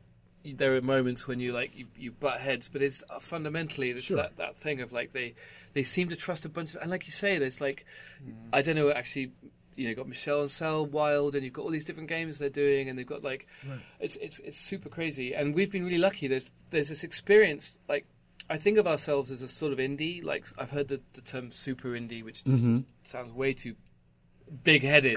right it's like it's jumbo shrimp It's jumbo shrimp. Yeah, that's better. We're jumbo indie. Uh, uh, because we have this experience where, like, the AAA experience, right, is that you are you you are um, hemmed in by bean counters and. Your creative freedom is completely like uh, taped in, and you're gonna like you're gonna have a miserable Right. experience, and you're gonna get beaten over the head. And actually, when we quit Lionhead and went, decided to start Media Molecule, and, and from the earliest days, we knew it was going to be Sony because we pitched to a few people, and Sony were like, "Have some cash," and we're like, "Done." Money talks. right We're going with you guys. Um, but loads of people laughed. They're like, "They will eat you for breakfast," and we're like, "Yeah, we're naive. We're green. They will just destroy you." And Right. the, and the the narrative of games like that you will hear today is like the, the like big companies chew people up, and I'm sure it's true. They they, they absolutely do. But it's weird because I'm we're in this parallel universe where we've never experienced that. So I have n- I have mm. I have no idea what real games is well industry is like because I- I'm, and to be clear, I'm not saying we're all luck. Like we're a bunch of talented people, experience, and all those things. I'm not trying to say we walked off the street and took some money and ran. I'm just saying that like we've had such a positive time that whenever we hear these stories of horror stories, I'm just thinking, oh god, that's probably like millimeters away. We're probably about to fail. In fact, after this podcast, Sony will probably close Media Molecule. this entire segment. of- I will chain myself in front of the door. okay, good man. Thank you. I'll, So I'll be feeding you biscuits. it, it actually, it actually, there was a cookies, America. Um, so or biscuits if you want. the biscuits. the or or biscuits or, or biscuits um, that actually kind of morbidly um, brings me runs right into my question, which is, um, let's say uh, Sony does close down Media Molecule uh, right after this Yeah. podcast. Which, of course, you know, I, I, I talked it into existence, which means it won't happen. Um, but if it if you guys weren't doing this, what would you be Yeah, doing? well, that brings me straight back to that David Johansson point of like dreams is the thing that the best thing I can think of. And then when I think of something better, I just mm. change dreams, and everyone sighs because I come in. I'm like, mm. I know how to Right. do animation. I'm doing it differently today, and like Dave's like, oh. fuck."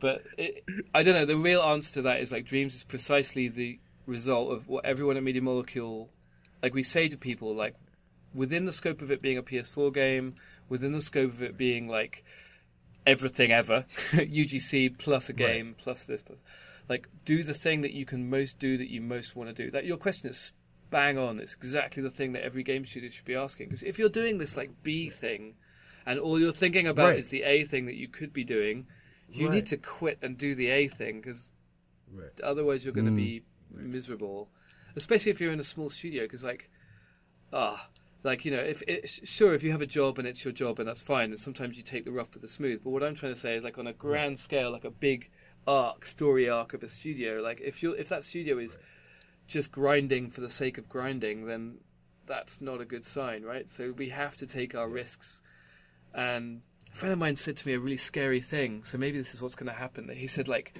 Keynes, like is he the the economist guy? I'm, I've never read any. The guy like you know like supply and demand. Oh, yeah, yeah, I, yeah. I don't know economists. Yeah. Anyway, apparently I'm going to get this totally wrong. because it's like third hand. He said people want to fail conventionally and the worst thing in the world is when you fail unconventionally so like fail conventionally means like oh i had a go but i was doing my job and it didn't work out and then when i have another go that's like fail and no one like society doesn't penalize that but if you go out there and you're like we're going to make dreams and we're going to change we do a Molyneux and we're going to like i'm going to change everything if you fail Right. Right. unconventionally you get crucified like i saw peter get like Yeah. beaten and Yeah. like whatever your judgment on whether he's right or wrong or deserved it or doesn't, it was hard seeing an old friend kind of getting the shit kicked out of him. And Sure. in a way, right. he was failing unconventionally. Like he he tried this thing that was very weird. Right. He was very public about how great Godus was going to be, and and then it didn't work out for him for whatever reason. I'm not saying he wasn't to blame, blah blah blah, but my God, society hates it when you fail unconventionally. So dreams is scary for me most of all because although it's the thing I most want to do, it's very unconventional. So if we if we fail, you can all come and like kick kick the shit out of me. Um, uh, so I, I hope we don't fail because it's going to be. No, but, you do know that this show is going out onto the internet, Yeah. right? no, but, but I, I the Don't do that. I'm joking. Right. Yeah, we Right, no, I'm, I'm going to try and I'm I'm going to try and bring this back to a Yeah, safer dig place. me out of a hole, No, Dave. Sa- save me. Throw me a The, ladder. the phase we're in at the moment, right, is that we're trying to show people what we're doing. Yeah. We, you know, have these Yeah. as regularly as possible, and in things like this, we're trying to just be really open and show what we're doing. Yeah. So we're going to be giving the big pitch about the the vision of dreams, but also we're going to just show Right. you what, what, as much as possible. As soon as things are good enough to show, we're going to just show what we've got, Yeah. and that really kind of makes things so much more real. I know, love because it as then, well. Because then a lot of people can just take it.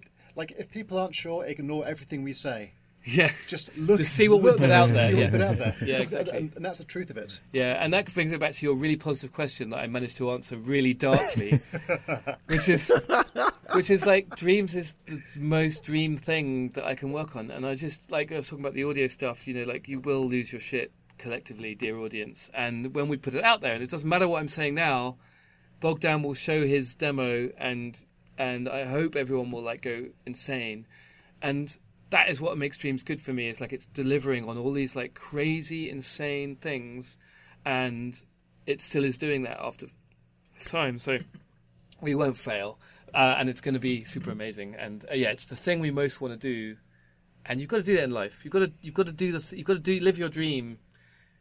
It, It's it's the only way. It's the only valid way. You know, like against it might take you some time to get there. I'm not saying it happened tomorrow, but like go for it. Go for broke. I agree. Agreed. I have two more questions before we dig into our uh, Twitter questions because we this is the first time we've gotten this many Twitter questions, which for for me is really awesome and also kind of shows exactly just how excited folks are for the game. Um, but the two questions I had were. Um, you talked about the live streams that you guys have been doing and kind of digging behind the curtain, letting folks see behind the curtain when you're in development, which is something I think is really awesome. I think most devs should be doing this kind of uh, pre, not pre hype, but but but getting people kind of in touch with their game.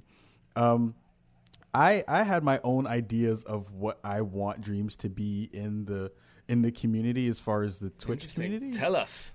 And uh, uh, oh, I will tell you exactly what I what I think. So the the thing I think would be super awesome would be to find the folks that are doing kind of. Um, uh, I know a couple of streamers who are doing model making, Mm. and they're doing them in kind of like headlamp, camera down kind of stuff. You would remove that aspect of it because it's it's not physical anymore, and give them dreams and see what they can do with that Mm. and hoping that that would be a, a- a kind of format for people to kind of see people with that already having that creative talent uh, use it in a digital space. But what I'm, but I, but I, I guess the question I want to ask is, besides the live streams, what are you guys thinking about in terms of the kind of Twitch community, the kind of YouTube community aspects of how your game is going to be presented, and do you have ideas of how you'd like it to be shared with with the rest of the world? In that So way? many ideas. Like where do we where do we where do we begin? Uh, uh, yeah, where do you begin? I mean, like, so there's a few things. Like one of the things Kareem always talks about is like how on YouTube, if you want to learn to play a song, you just you can watch someone like on Twitch live, or you can like type in song name, guitar, and like it. Education. I know it sounds like a really terrible word. Like people switch off and they're like, "Oh, whatever, education." But like we're in living in a world where like kids or adults who want to learn something new, play a song, do a cosplay, you know, just do something. They can find it. It's on online just like that. And for dreams, that's going to be so insane that like like that people will be able to share on stream on Twitch. Like I have a bunch of ideas around um, technical ideas. Sorry, I'm a total bottom up geek guy, but like I No, love the idea it, that it. That, we- that, like you know if you have if you have people spectating and and none of this is promised this is all prototype stuff but yeah, we've shown some elements of dreams where it's about collaboration stuff wouldn't it be so cool to have like tag team like we've had so many ideas like like you know that thing where you draw a picture and you fold it over and you pass it around and then you draw a picture Yes, like yes. that Right. you can do all these games and dreams, and we don't even have to do anything as a developer. Like the community will, will come up with these sub, uh, like these ideas and roll with them, and we don't even have to. We just we will support them. But like the cool part is about Twitch is how inventive that audience is in making games and like building communities and like how Twitch streamers have their audience and their their personality comes across. And like Dreams is so cool, cool for that because it's wide open. So if you have a personality on your stream, you can use Dreams one way. If you're someone else who's like you know, like more of a uh, gamer game person, then you can be like playing the the, the, the, the dreams that you're you're going through, uh, where someone else could be creating. And there's just so many angles that the Twitch stream can come into dreams. It just I'm really struggling to answer the question just because of the the scope of it. Um, and and and the, the technical thing I was going to say, and I'm hesitating because it, it doesn't work yet, and like you should never ever say things on the internet that, that don't work yet. But I love the so hon- honest answer. It doesn't work yet, but um, I love the idea that Sure. if we can make it work, you can spectate in 3D, and we make it super easy to migrate between a Twitch setup uh, as a viewer. I'm talking about not as a streamer. That your viewers can jump on their PS4. So they're watching your Twitch stream on their laptop or phone or on their PS4, and they're like, "I want to jump in the game, but I want to be in the same level as you, spectating you in 3D." Uh, and so then you want to get like a deeper dive, and then maybe they can start collab- like participating in the game, and so you you really further blur the line between between where the stream and the chat starts and then the like the game experience ends, and you just like fudge over that line completely, and it's just like an experience. You're all together having a, a jam. Uh, the, the the viewers, the streamer, some people in the level. Maybe you're like jumping into someone else's game and invading it, and like just having a good time. Like It's going to be insane. Oh, my insane. yeah. goodness. Sorry. Yeah, I have some ideas on that that I'm holding close to the vest because I want to be the best dream streamer Okay. on the planet. so I'm not I'm not sharing those with people. But That that that sounds a lot like uh, a a problem that PlayStation VR would solve. And um, on on our show, um, sometimes we forecast things, um, but because we have to have a little flavor with an A, um, there we I I do a thing called hashtag Stubnostications. I am Stubby Yeah. Stan, the great Stubnosticator. so I am hashtag Stubnosticating today. Do it. PlayStation VR Yes. pack in with dreams and the PlayStation Move. Three ninety nine, ninety nine. There we go. Shuhei, you listening? Like, that's all. Yeah. Yes, Sh- Shu, make it happen. Exactly. I mean, that would make be it cool. happen. I mean, Yeah. Dave actually is the person who I did a bad thing. So we, me- I've done many bad things. Uh, which which show was it? There was some show where I was doing press, and I think it was Oh. Paris. And basically, ev- Dave's, face, right now. Dave's face Dave's is face amazing. right now. and The betrayal, the betrayal. I was told by the handlers. I said this on Twitter already, so it's fine. I was told by the PR handlers, you guys haven't got VR working yet. I know you have Mikhailov. I know that you have the headsets. I know you're f- figuring it out. But like, don't talk about VR. It's off piece. Do not do VR. Like uh, the- every single freaking journalist would say to me, "Oh my god, PlayStation VR packing progno." They they. You are on the money, basically. Spot on. And eventually I got tired of saying no. and I just started saying, yeah, wouldn't that be cool? At which point Dave was like, Evans, stop saying VR. And as soon as he said that, I was like, Yeah, this doesn't work on Alex. It pushed me over the edge. And the next person else maybe I was like, Right. yep, done. We're doing VR. It's done. It's a deal. Announced. Dreams VR announced. Purely because Dave told me that we weren't allowed to say that. Oh So- man, Th- this is this is like the white British version of of Ka and me. like I would be like, "See, stop saying Yeah, things." exactly. And that's that's just you're just poking Uh, the bear. exactly. And same thing happened the other day. Like on, uh, we do a Friday feature where everyone in the studio like shows off what they're doing. It's really cool because, oh man, it's my favorite thing in Media Molecule actually because you get shyer people who are less loud and mouthy than me, and they're doing amazing stuff, and they don't necessarily shout about it. But on Friday feature, they get like the lovely, caring producers are like, "Hey everyone, this quiet person has done amazing work. We should go check it out." so one of the quieter, one of the quieter people uh, who's called Nathan Ruck, who's a super amazing coder. Um, we kind of tasked him with this like background, no publicity, don't show off anything VR task, and he loves VR, loves PlayStation VR. So he he sat Right. and like got Dreams VR going beyond our earliest tests and like made it happen. And so at the Friday feature, everyone's like in Dreams VR, and I was like photo, iPhone, tweet, and I'm like, I got in so much trouble. I was like, Alex, just did you know I did that, Dave? I'm, I'm learning this now. Oh, he's learning this now. I'm not This is like- surprised. this oh, no, this, this is this is Alex all over. Yeah, and Siobhan sent me this studio director sent me this text of like, Alex, you do understand that like, if you say this to our audience, that you're just setting yourself up for to have the shit kicked out of you if it doesn't pan out. And I'd like like to clarify this was like a prototype shown internally, but I was so excited. I was like, oh my god, Dreams in VR is functioning. And what I will tell you the story behind that photo without giving anything more away. I've already made my grave, right? So I'm not. This is no worse. What happened was em- Emily, who's one of the amazing art interns, and Maya had made this city together in a day. It was this insane. I, I actually I shouldn't spoil the game because I think it's going into our game game, like into the campaign. So I mm. can't say anything about the city, but it was like everyone was Sure. watching it on their PS4 and they were like walking around in this level, and it was like unbelievably beautiful and really different from some of the stuff we've shown in terms of tone and vibe. And then little Nathan, quiet Nathan, who's been doing the VR prototype, like swivels around in his chair. He's like connected to the same server. He's like, "What's that level called?" now?" like City Awesome City Seven. And he's like typing it in, and then he just gets a VR headset and puts it in someone's on Emily's head. He just built that level, and she's standing in the city that she just built for the first time in front of the whole studio and that's what happened when I when I Oh. tweeted that photo it's like Emily you're going into VR for the first time and seeing the city she's just built and I was just like exploding with excitement and yes the frame rate wasn't finished and yes it was buggy as hell and like like the the the like loads of stuff wasn't working basically because it's not done. It's not done. I am not promising anything. But holy, yes, your prognostication was spot on. It's super cool. Yes. I mean, I mean, there are two. There are two experiences that I am. The, when it comes to PlayStation VR, I've had some ch- some time with it a little bit at a couple of trade shows, and you know, people are having the conversation of like, is VR really a thing, and and how is it going to translate to the home mm-hmm. environment, and, and and a lot of those kind of bigger conversations. There are three games that I'm the most excited for. One is Headmaster. Two, and this is a hope because I, I don't know if it's actually happening, but I think it would be the most perfect version of that game is No Man's Sky, mm.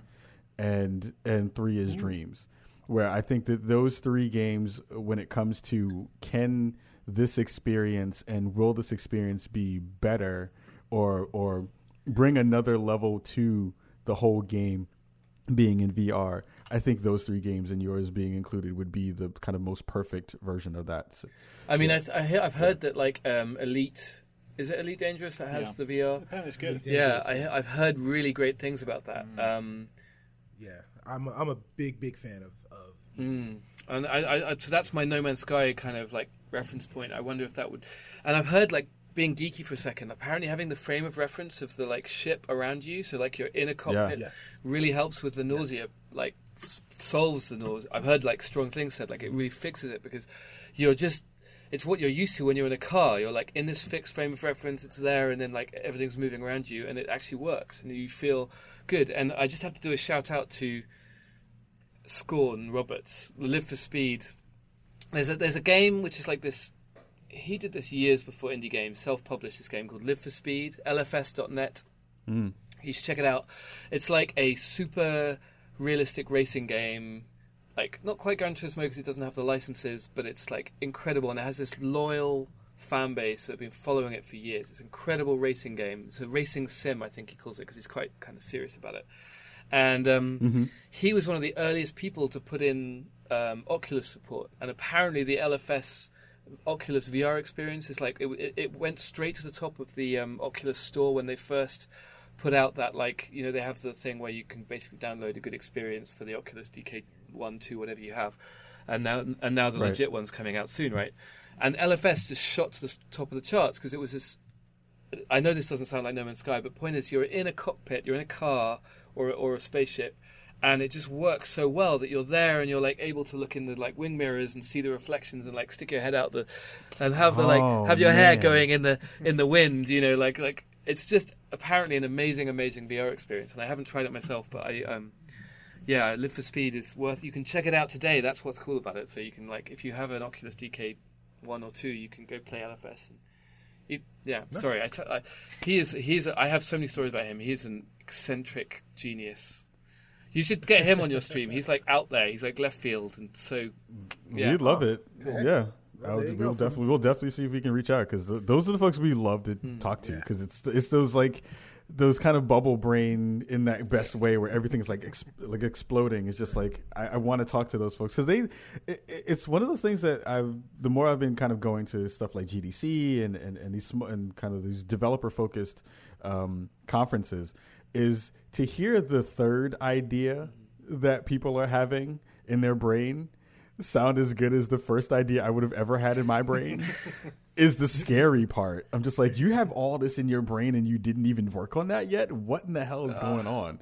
This is nuts. This is crazy. All the cool stuff that people are, are thinking. Have you about guys? in- Have you got? in their Are, are you guys going to dive into the to the game development scene? You have to do a spawn on me. Uh, I have I have ideas. Like I just went to a thing uh, this past weekend, and they were talking about doing game jams, and I'm scared because I I don't know how to code. I, I say it in my bio that the, the thing that kept me from becoming a game developer was math because it, it beat me up and and, put, and left me on the side of the road. So I was always worried about it because you know I'm 37 now, in. and we didn't have the tools to necessarily do it. Yeah. But now the tools are here. Yeah. You know, like I, I have a I have a, I have a music game that I'm excited to to hopefully make, and that's the reason why I'm kind of I was asking that music question. That was for me ah, yeah, okay, about cool. dreams. So, so we're gonna jump into our last bit of Twitter questions for you folks because we had a great amount of uh, people kind of hit us up on Twitter and ask a whole bunch of stuff. Um, I'm going to see about one question we have from at ACCALZ0. Wow. I think that's Excels. Yes. I just had to do a Ric Flair yell because I didn't know what that was. Uh, reading is great. Um, you kind of touched upon this a little bit, but um, he, he or she wanted to know uh, Will Dreams have a multiplayer uh, element like Little Big Planet uh, had? We have that right now. Uh, we we had this big debate yesterday of how far we push it because I feel like an LBP. So about LBP for a second, like there were good elements of that, there were bad elements of it, and we didn't like go all in on multiplayer for for LBP. So we have mm-hmm. multiplayer already in Dreams in our office, right? So it it like. eh, But we haven't gone all in on it, and so the thing we're debating is like what makes into the beta. Like right now, mm. for us, the, the we can't really see past the beta trial. Like, what do we put in the beta? And do we include things that are half baked, or do we include only things that are super polished and slick? And at mm. this stage, multiplayer is in, but not slick. So I actually, Okay. I don't know where we're going to go with it. That's the honest, honest answer. Like, I don't want to do, I don't want to put something out that we don't want to put something out that's that's poor. You know what I mean? That like is a bad experience. But at the same time, we already Right. have it. So it's like this, like real tension that we haven't figured out yet. Um, I would like to say yes. On an optimistic day, I'd say yeah, yeah. But I, I think the, the, the, the, the bigger question is about like when we can get something out in, into your guys' hands to actually use, um, because we can obviously spend the time putting in all these different features and get them really polished up, but that could take so long that we're all bored of it by then. So Right, currently right. we're in this phase of what's the minimum we can do that is That's really, really brilliant. Yeah, that, that's- that people are going to love. That we can do the things that are essentially dreamy about dreams have got to be in that. So like, we- did you did you guys play LBP multiplayer? Out of interest, like straw mm. poll. Like when you played LBP, Uh, did you play as a single player? a little bit. A little bit. yeah, I, I played. I played more people's levels mm, than I right. played multiplayer. Mm-hmm. I did local Yeah. stuff. You know, like you know, I would have a younger mm. friend or something like that over, and or, or if there was a girl I was dating and I wanted her to see, oh, these games are cool, check it out. Right. We would play That was my that kind gateway of- game. Yeah, I mean, a that was the funny thing. We built Dreams. We architected Dave and I Dreams from the beginning for like real time collaboration. That was our like starting point. yeah. and um, it still is. I mean, you know, like that's the tech that we built the game on to begin with, and so we're like, okay, that was our foundation, and then we're looking at it and going, well, people didn't actually play LBP online that much, and like we're trying to second guess what Dreams becomes ourselves. Like one of the things about the beta is like, mm. w- well, how do people play this? And like my where I'm leaning at the moment is if the beta had the online in it, maybe we'd see how people use it, and then like what the final game is, because there are some games that are good online, and there are some that are just like, like you just aren't worth it. Like you just go play single player campaign. So like, I I I'm gonna say yes is the short answer, and the the long answer is like if we can make it good enough, if we can take it from where it is today to, to good enough. Well, well, you know, interesting that you guys uh, naturally segue to that because uh, at P Short wants to know when the beta will be available and if it will be open. So it depends on my previous answer. Right. Okay, so- C D yeah, it's, above. it's done when Right. it's. I, I hate to say this. It breaks my heart, but it's, it's mm. done when it's done. Even the beta is dumb. When Better- it's done. Better to say that than to Mighty Yeah, Number I Nine. don't- yeah. But, but I think it's fair to say we really want Oh, to get it out like as soon as we can. Yeah. Like Just- we, we've been sitting on this Right. for too long, and Yeah. we need to get our community now giving us that feedback. I'm going to be super mean to you and let you know that we actually already have a beta build out in the sense that it will run on a consumer PlayStation and only Media Molecule staff have it. So, ah. so, All right, so when can I get so a job? yeah. So in some sense, the, the beta is already out, but the, the, the, the questioner is, is, is, is on the money when he says like when is it open, and like the, the answer to that is honestly as fast as we can get it open. But if we were to give it to you right now, you would have a lot of controller throwing moments. You would be like, "Oh, god damn it!" And like we're just trying to, yeah. we're having big fights to, do, to decide that. Like, so so well the, so i guess uh, i'll double down on p shirt's question and, and, and kind of ask a, a, a branching one as well um, is p shirt wants to know so you know so what we've seen in in in games right now is these open betas and closed betas. Um, is the plan for the uh, you know the eventual Dreams beta to be something that's open to all PS4 owners, or is it going to be to people that register or pre-order the game, or or some you know something to that effect? Or do you guys still We not even made know? that call. we, we, we don't know. I mean, we're, we're making it such a way so we could go that way. It's just what what makes the most sense. Like if if we think we Right. could put it into that many people's hands and them have a good experience, then I think we'd be looking to do There, that. there is one thing I know for sure that I will like defend to the, the death, which is that the beta, which is already running, is like in some way continuous to the final game. So however we, however you end up getting it in your hands, hmm. like there's a lineage that dates back to now. Like you will probably see the dreams that we showed at E3 and da, da, da, da, like Paris and stuff. Like I love the idea that once you're in the beta, whatever you jump on the cart, whenever we're able to get you in in the door for with us, like you know that that's not going to kind of shut down, and then it's the end of something, and then there's some new Right. there's some new dreams that's coming, and it's, it's like that's what's so cool and exciting about it is like it's the beginning of a journey, and like the, yeah. So Sure. uh, how we how we get you in, honestly, is is not decided. Now, so the there has been this thing this generation specifically where and you know because when you guys were talking about how uh, the beta or the beta, you know, depending on uh, you know which which side of the hemisphere you're on, um, the the, the uh, where you're saying that there are going to be a lot of controller throwing moments if you released it.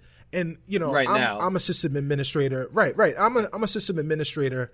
I have been for 20 years. I understand technically mm. what a beta is. A beta is supposed to mm. have mm. those moments.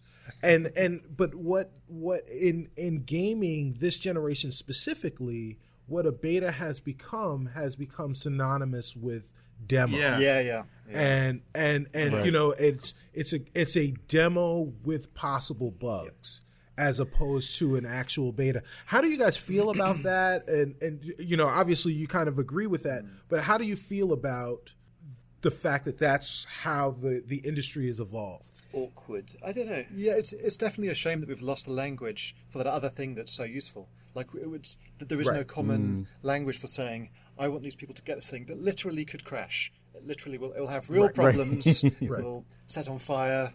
It will, you know, Right. it will Right. punch you in the face. The old way was that you would do the demo after you'd finished the game. So the interesting thing is that like the demo that we did for LBP, for example, was like done after we'd finished the main campaign. Of, and, like, so it's actually a And really took, took different. extra work. It was extra. work. It was on top. You know, like you can't go home yet. Like stay here. We got Right. some more. Um, I don't know. I so I have this like really difficult time, and I start hedging my like like catching my words in my mouth because I'm like I, I'm totally divided as a developer and as someone who consumes as well, consumes games, and I don't know what the right thing is. It feels a little bit like. Um, the industry and the players are still feeling it out. Like you, you have these fights where it's like they release a buggy game and it's shit, and then on the other end it's like Right.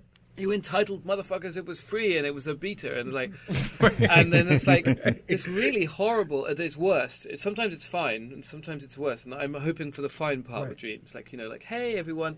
And the way I think it works for Dreams is this: like, like we're splitting it as like create versus play. It's an emphasis thing. So the thing for the mm. beta is it's an emphasis on create.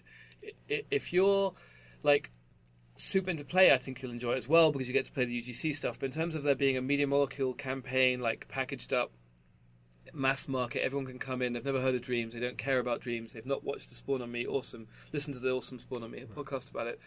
That will come later, and that's what the the, the maybe the sort of non-beta dreams is. But for me, the beta is about us discovering with you, connecting with our audience. All the good parts are like the Twitch part, the the you guys, the bloggers, the vloggers, the like engaged audience on Twitter Yeah, it's, it's the community. It's not the Yeah. audience. the community. That's and I love that. I love that that we can then engage. And so the beta for me is like a positive thing. When I'm uh, in my happy place, it's like the beta is a, a way to co- connect with you guys with code, like saying like here is a thing. Let's like play with it. And I'm not gonna, you know, I'm not gonna like. um ah, I don't know. It's it's it's. We're still feeling it out. Like so as an industry, I don't think we've sussed this out. It's not even a media molecule dreams thing. It's like as an industry, we haven't even figured out how to name this thing. Like, like different. Right. Yeah, Yeah, I, yeah. yeah. I have I have a really uh, intricate kind of uh, uh, nuts and bolts question from uh, Easy Mode Studios. He had like a multi multi thread multi tweet question for you guys. Um, I was like, I can't. How, how am I going to get? Oh, okay. Right. Uh, so he says, will the animation aspect of Dreams also feature precise animation with keyframing abilities and So, capabilities? so it will allow for precision, um, but Okay. whether we, we we don't want to go down too much of a route where it's endless tweaking and fiddling. So we, we're trying to find a way Right. of really empowering you to create high quality things, but not in a way that is utterly boring to to most people. So it, it's um, Okay. a strange route we're we're going down. I've I've got a line that I figured out, which is like I learned this from the gamers on LBP. It's the the question is not can you do this in Dreams, the que- or same with Minecraft and LBP. The question is how hard is it to do this? Like as in, you guys will do hmm. precision animation somehow in Dreams. I guarantee it. And we have certain ways that we will make it easier for you to do that that we have planned. But like, so yeah, you will be able to do precision animation. Whether or not it's like the like easiest path, the most like supported or pushed. Um, you know, people making 3D first-person shooters in LBP. Was it easy? No. Was it the plan? No. Did you do it? Yes. You're all insane. Good on you. And and uh, so it's a question of like focus and ease of use, really. Yeah, and, and there's a matter of emphasis here. Yeah, Because I think exactly. when you think of animation, there's one aspect of animation where I'm going to do every keyframe and get everything perfect and make one second of animation, and then I'm just bored. You know, that took me a week. Um, I think there's a different sort of yeah. animation which I think of more as storytelling. I want to make an experience that I Okay. watch or that I play, and that's a, a different perspective. I, I, I want people with dreams to quickly make the game they want or make the kind of the, the movie that they want, and then they can go into that in more detail. But I don't want it to take them a year to get there. I want it to take them like an, an hour to get there, and then they're just making it better and Right, better. right. So it's a different philosophy. It's more top down. Last quick question uh, is uh, from Easy Easy Mode. Do will you need a PlayStation camera to to, to really get the best out of uh, Dreams? That's a good one. We actually answered a, qu- a short question. what happened to us? That's that's totally the reason why I asked this specifically, just like that, and you hit the home run exactly how I needed you Yeah, to do it. awesome. Uh, thank you to everyone who sent in all your awesome, super dope Twitter questions. I'm sorry I didn't, uh, sorry I wasn't able to get to all of them um, uh, on the show, but I'm sure that you can definitely ask them to us, and we will definitely relay them to to both of uh, Alex and and David. Um, and we're about to get up out of here. You guys were awesome. Well, thank you for having. Thank you for I'm having us. so excited, so happy that we were able to make this happen. Um, I know that you both have uh, some some social media presence uh, out there. I think I think I saw. Al- I know Alex is Oh out no, there. no, David, no! I'm not I'm- sure if you're. I, out I don't even know what social media is. Yeah, David's. I, I hear people talking David's about a troll. No, no, I, I sometimes listen to the radio. This is the extent of my social media presence. You need to come over to Portland. We'll sit in my house and listen to LPs. yeah, and exactly. listen- He, listen he to wears plaid shirts only. Um, yeah, If you want to let folks know where they can find you on Twitter, yeah Alex, let- thank let you. That's where they can do uh, that. it's at mm Alex. That's the that's the place to be for mistaken VR tweets that I shouldn't have done and stuff like that. So yeah. Oh, I'm, I'm pinning. I'm pinning your next mistaken tweet Oh, to my oh, own Twitter. I'm going to see if yeah. I can do that. retweet. Thank you.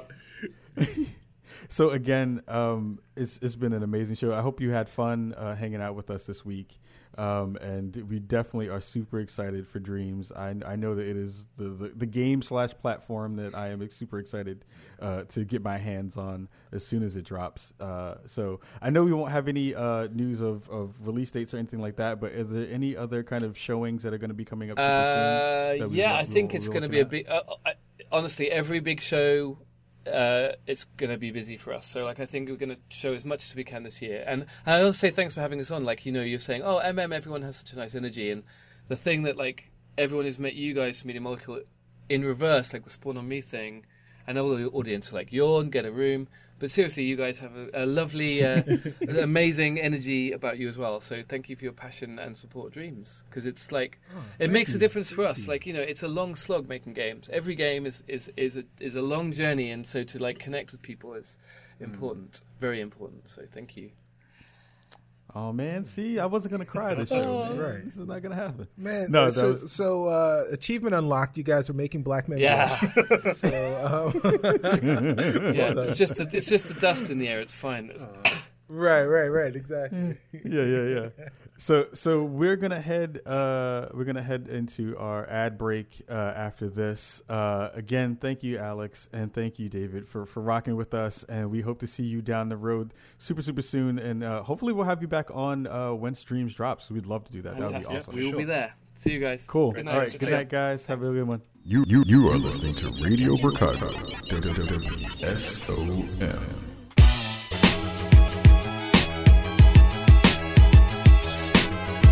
Hey guys, this is Milton, host of the Slovenly Gamer podcast, where I talk all things gaming and nerdy, from anime to zombies and everything in between. You can find me on iTunes and SoundCloud at Slovenly Gamer. All right, everybody, we are back from our ad break. Uh, we had to listen to some dopeness real quick so we can get everyone paid and in the shade. But coming back from that, I have to say, see, that was a crazy, crazy interview, man. I mean, it's look, unbridled joy. I guess would be the only way I could I could really kind of capture what I was feeling while we were while we were there, and, and you know, and just the the Little Big Planet and Media Molecule, you know, what they've done always has always put a smile on everyone's faces, but the fact that when you you know when you're able to talk to them and you you see that the creators are the ones that bring that out mm-hmm. it's it's so amazing and it's so infectious. I wish that you know i hope that everyone is is as happy to have heard from those guys as we were to to hear from them and talk to Yeah, it was it was one of those kinds of experiences where you you then remember exactly when you're kind of like trying to get those conversations to happen and going through the process of getting folks on the show and booked and and you have an idea of how good of a show could be, but that that interview like blew blew all that kind of expectations out of the water. So again, huge shout out uh, to Alex and to David for being on with, uh, with us and hanging out for a very very very very long time.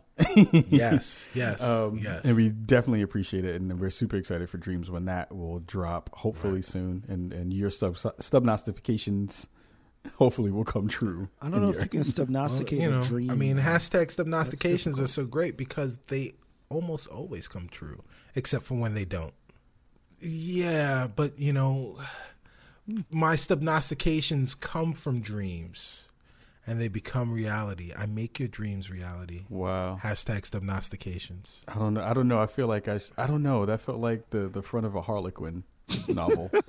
Like I feel like I feel like I should have. I can't believe it's not I not feel like I should have Fabio hair when she said all that right. nonsense.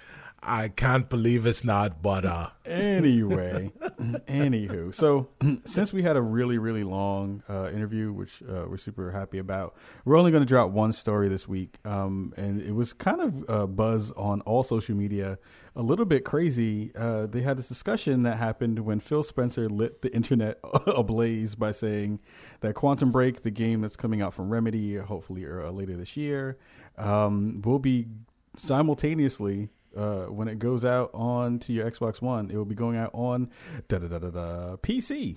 it's gonna go out on Sorry, PC. So no Linux, no Linux love for Quantum Break. Ha ha ha ha ha. Well, ha. yeah, okay. So yeah, so all right. I don't under. I, really, honestly, I don't understand why this is a story. Like you know, yes, okay. So you so you mean to tell me that uh, the head of Microsoft Game Studios, the head of Xbox, is is saying that an Xbox exclusive game or a Microsoft exclusive game, a game published by Microsoft, will be out on both platforms that are owned by Microsoft. So what's the what's the what's the what's the story here? I mean, the story is that you know this was one of the big games that Xbox owners can hold over PC owners and PS4 owners and say this is a reason for you to buy an Xbox. In addition to Forza, Um, Sunset Drive, and those other games, that's what that's but kind of what the that's what gaming is to some people. It's it's a it's a that's what it's about. so so wait a minute. you so you're telling me that that there are Xbox owners that were upset over the fact that the PC is also getting this game? Yes, I mean that's pretty much like like there was a tweet from Peter Moore where someone tweeted him and said that they were gonna cancel their pre-order and he basically said, "So you're going to cancel your pre-order for a game that you want to play because other people get to play it?"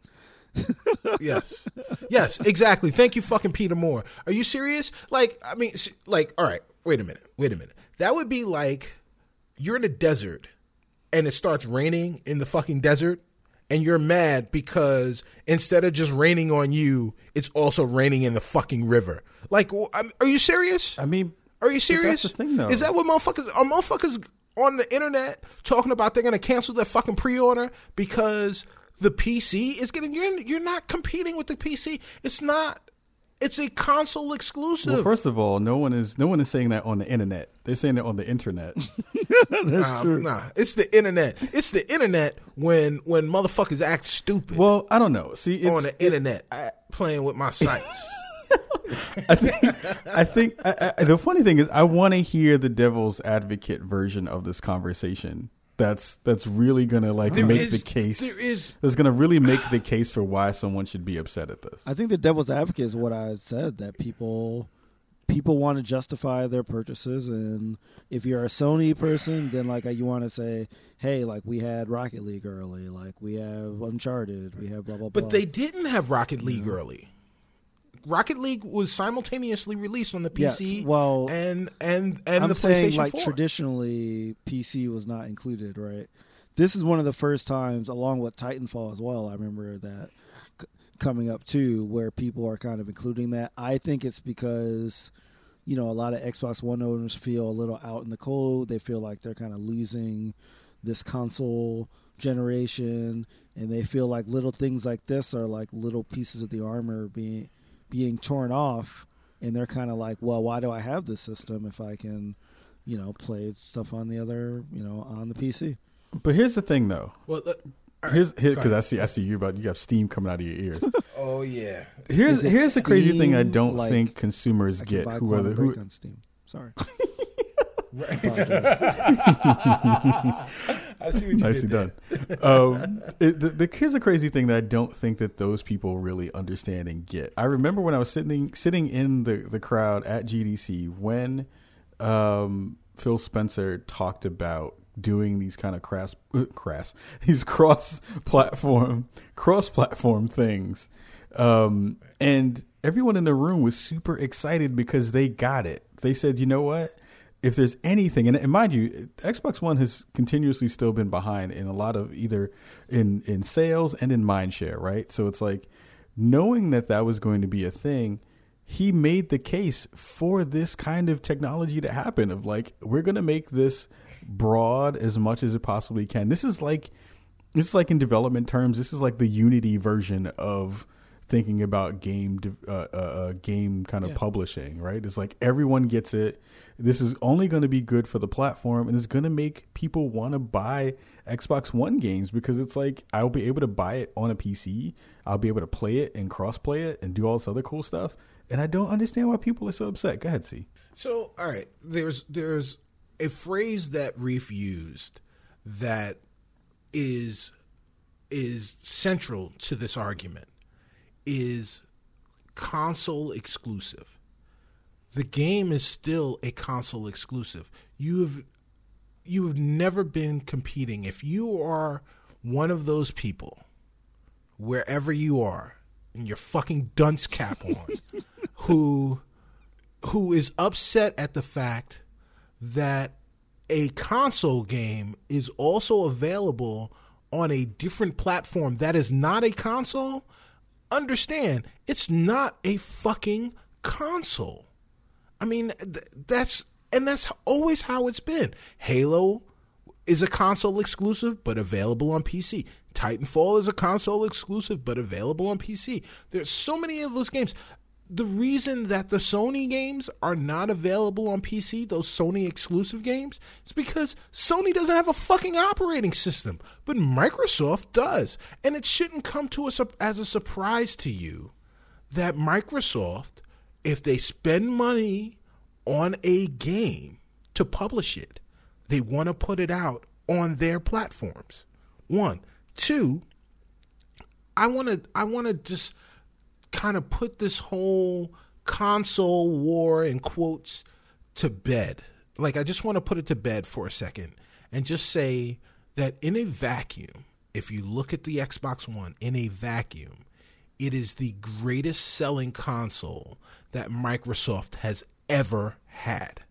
So the fact that it's behind, you know, PlayStation, that's fine. But this is the greatest generation in terms of purchasing video game home entertainment consoles we have ever had in the history of video game consoles.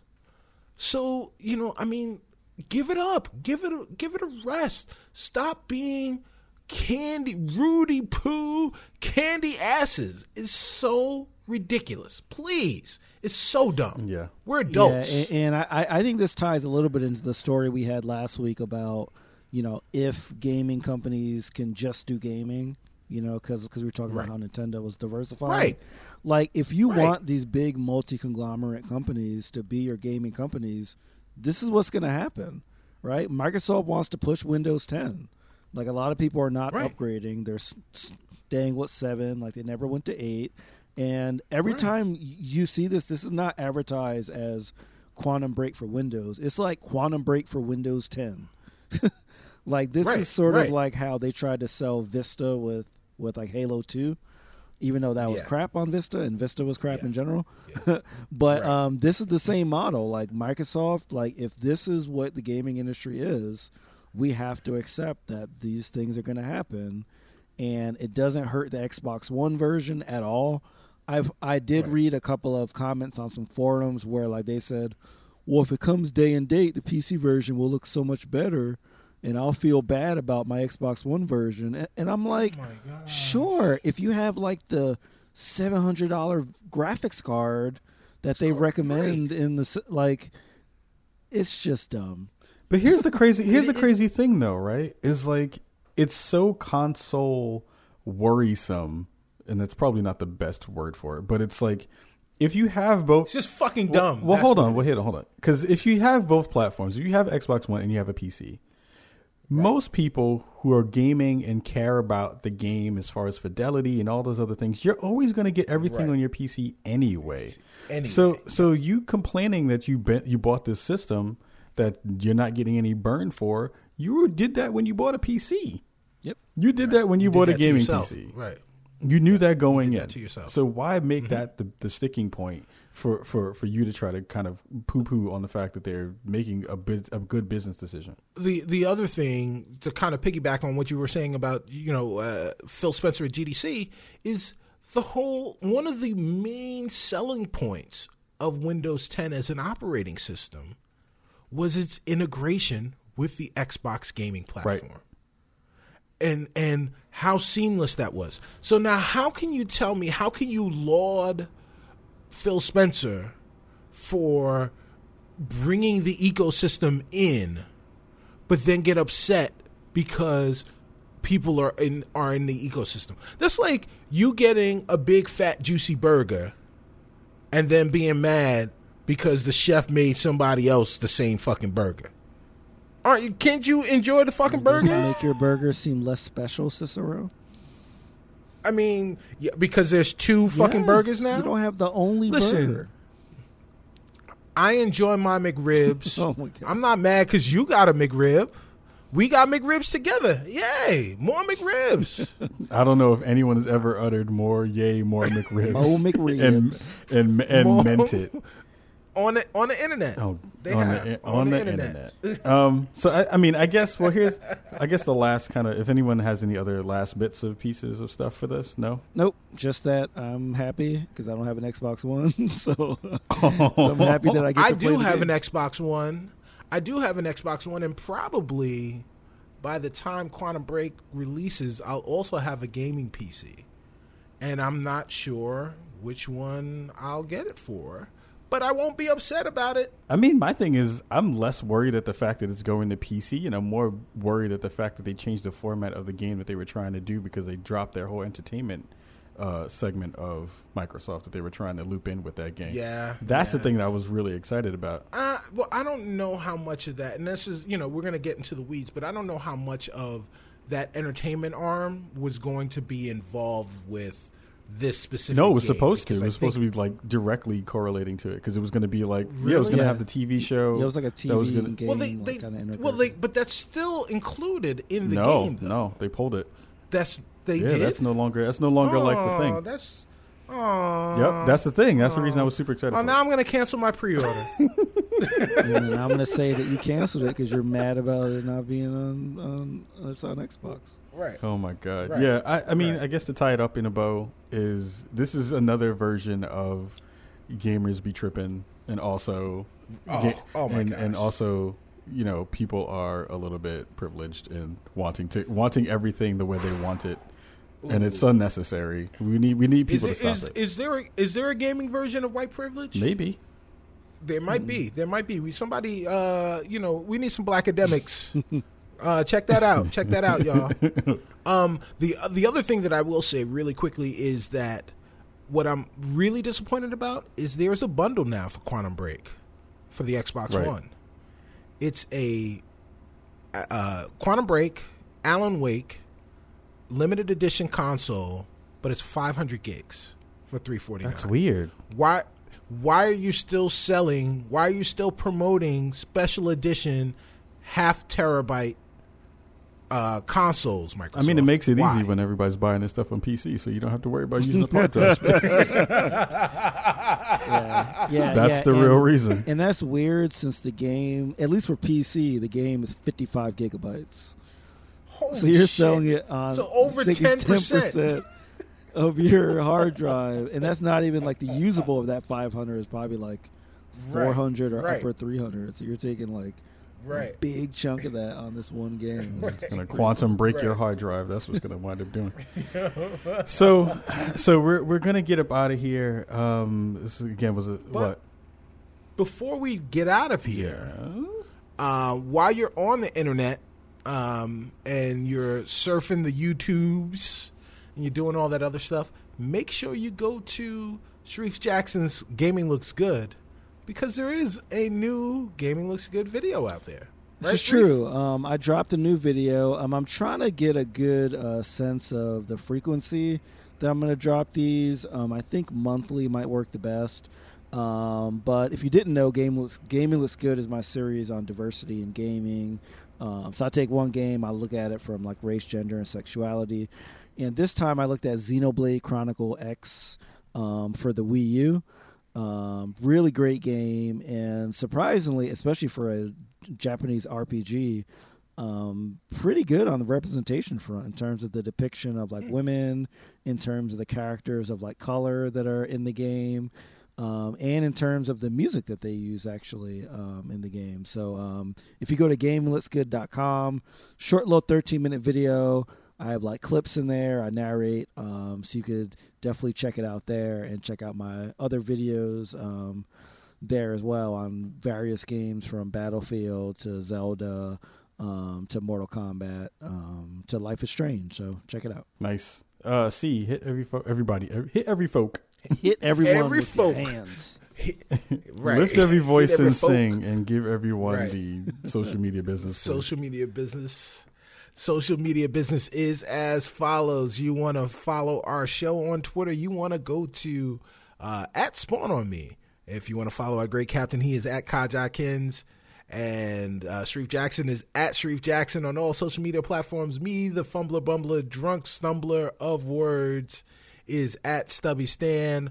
Uh, also, before we go, I want to make sure that we thank our sponsor this week, Comic Bento. Save yourself an extra five bucks off of your first month by entering the promo code SPAWN, S P A W N, at the time of checkout and get yourself some dope comics. Eat them up. Eat your literacy, kids. um, if you if you uh, want to check us out on Facebook, go to facebook.com slash spawn on me. Check us out there. Check out the show uh, at, on our website, spawnon.me. And when you're downloading it and you're telling all your friends about it, make sure you go to iTunes and SoundCloud, or not SoundCloud, and NPR One, and um, and all the great places that you can find find uh, find our podcast because we're damn near everywhere. Um, you know, check us out, rate us, review us, subscribe, tell your friends, let them know that we're getting real close to 100, y'all. And uh, you know, we're gonna try and do some really special things. So uh, check us out there and uh, do all that great shit because we're awesome. Word, word, word, and word. Um, next week, uh, we'll, I will be talking about my time at Epic Games. Uh, we, I'll finally be able to talk about Paragon um, in in more depth because I will no longer be under an NDA. So check out for that. Um, we're going to be doing uh, a question of the week kind of deal. We're going to go back to that format, and hopefully we'll be putting that into the show. So check out uh, us on Anchor.fm. Um, that's a cool new platform where you can basically ask a question and send out a, a message, and other people can re- reply directly to it. So we want to do our question of the day, and if it's real dope and people uh, participate, we'll put it in the show. Um, Right on. and also, uh, there was other one thing. Oh, we're gonna have Jessica Conditt from Engadget on the next show. So Yay, that's gonna be super awesome. She's a great writer, and I love her work. So check out for that, and let us know what you think about the show. We had a, a couple of cool. Um, uh, reviews and also some feedback on our last show.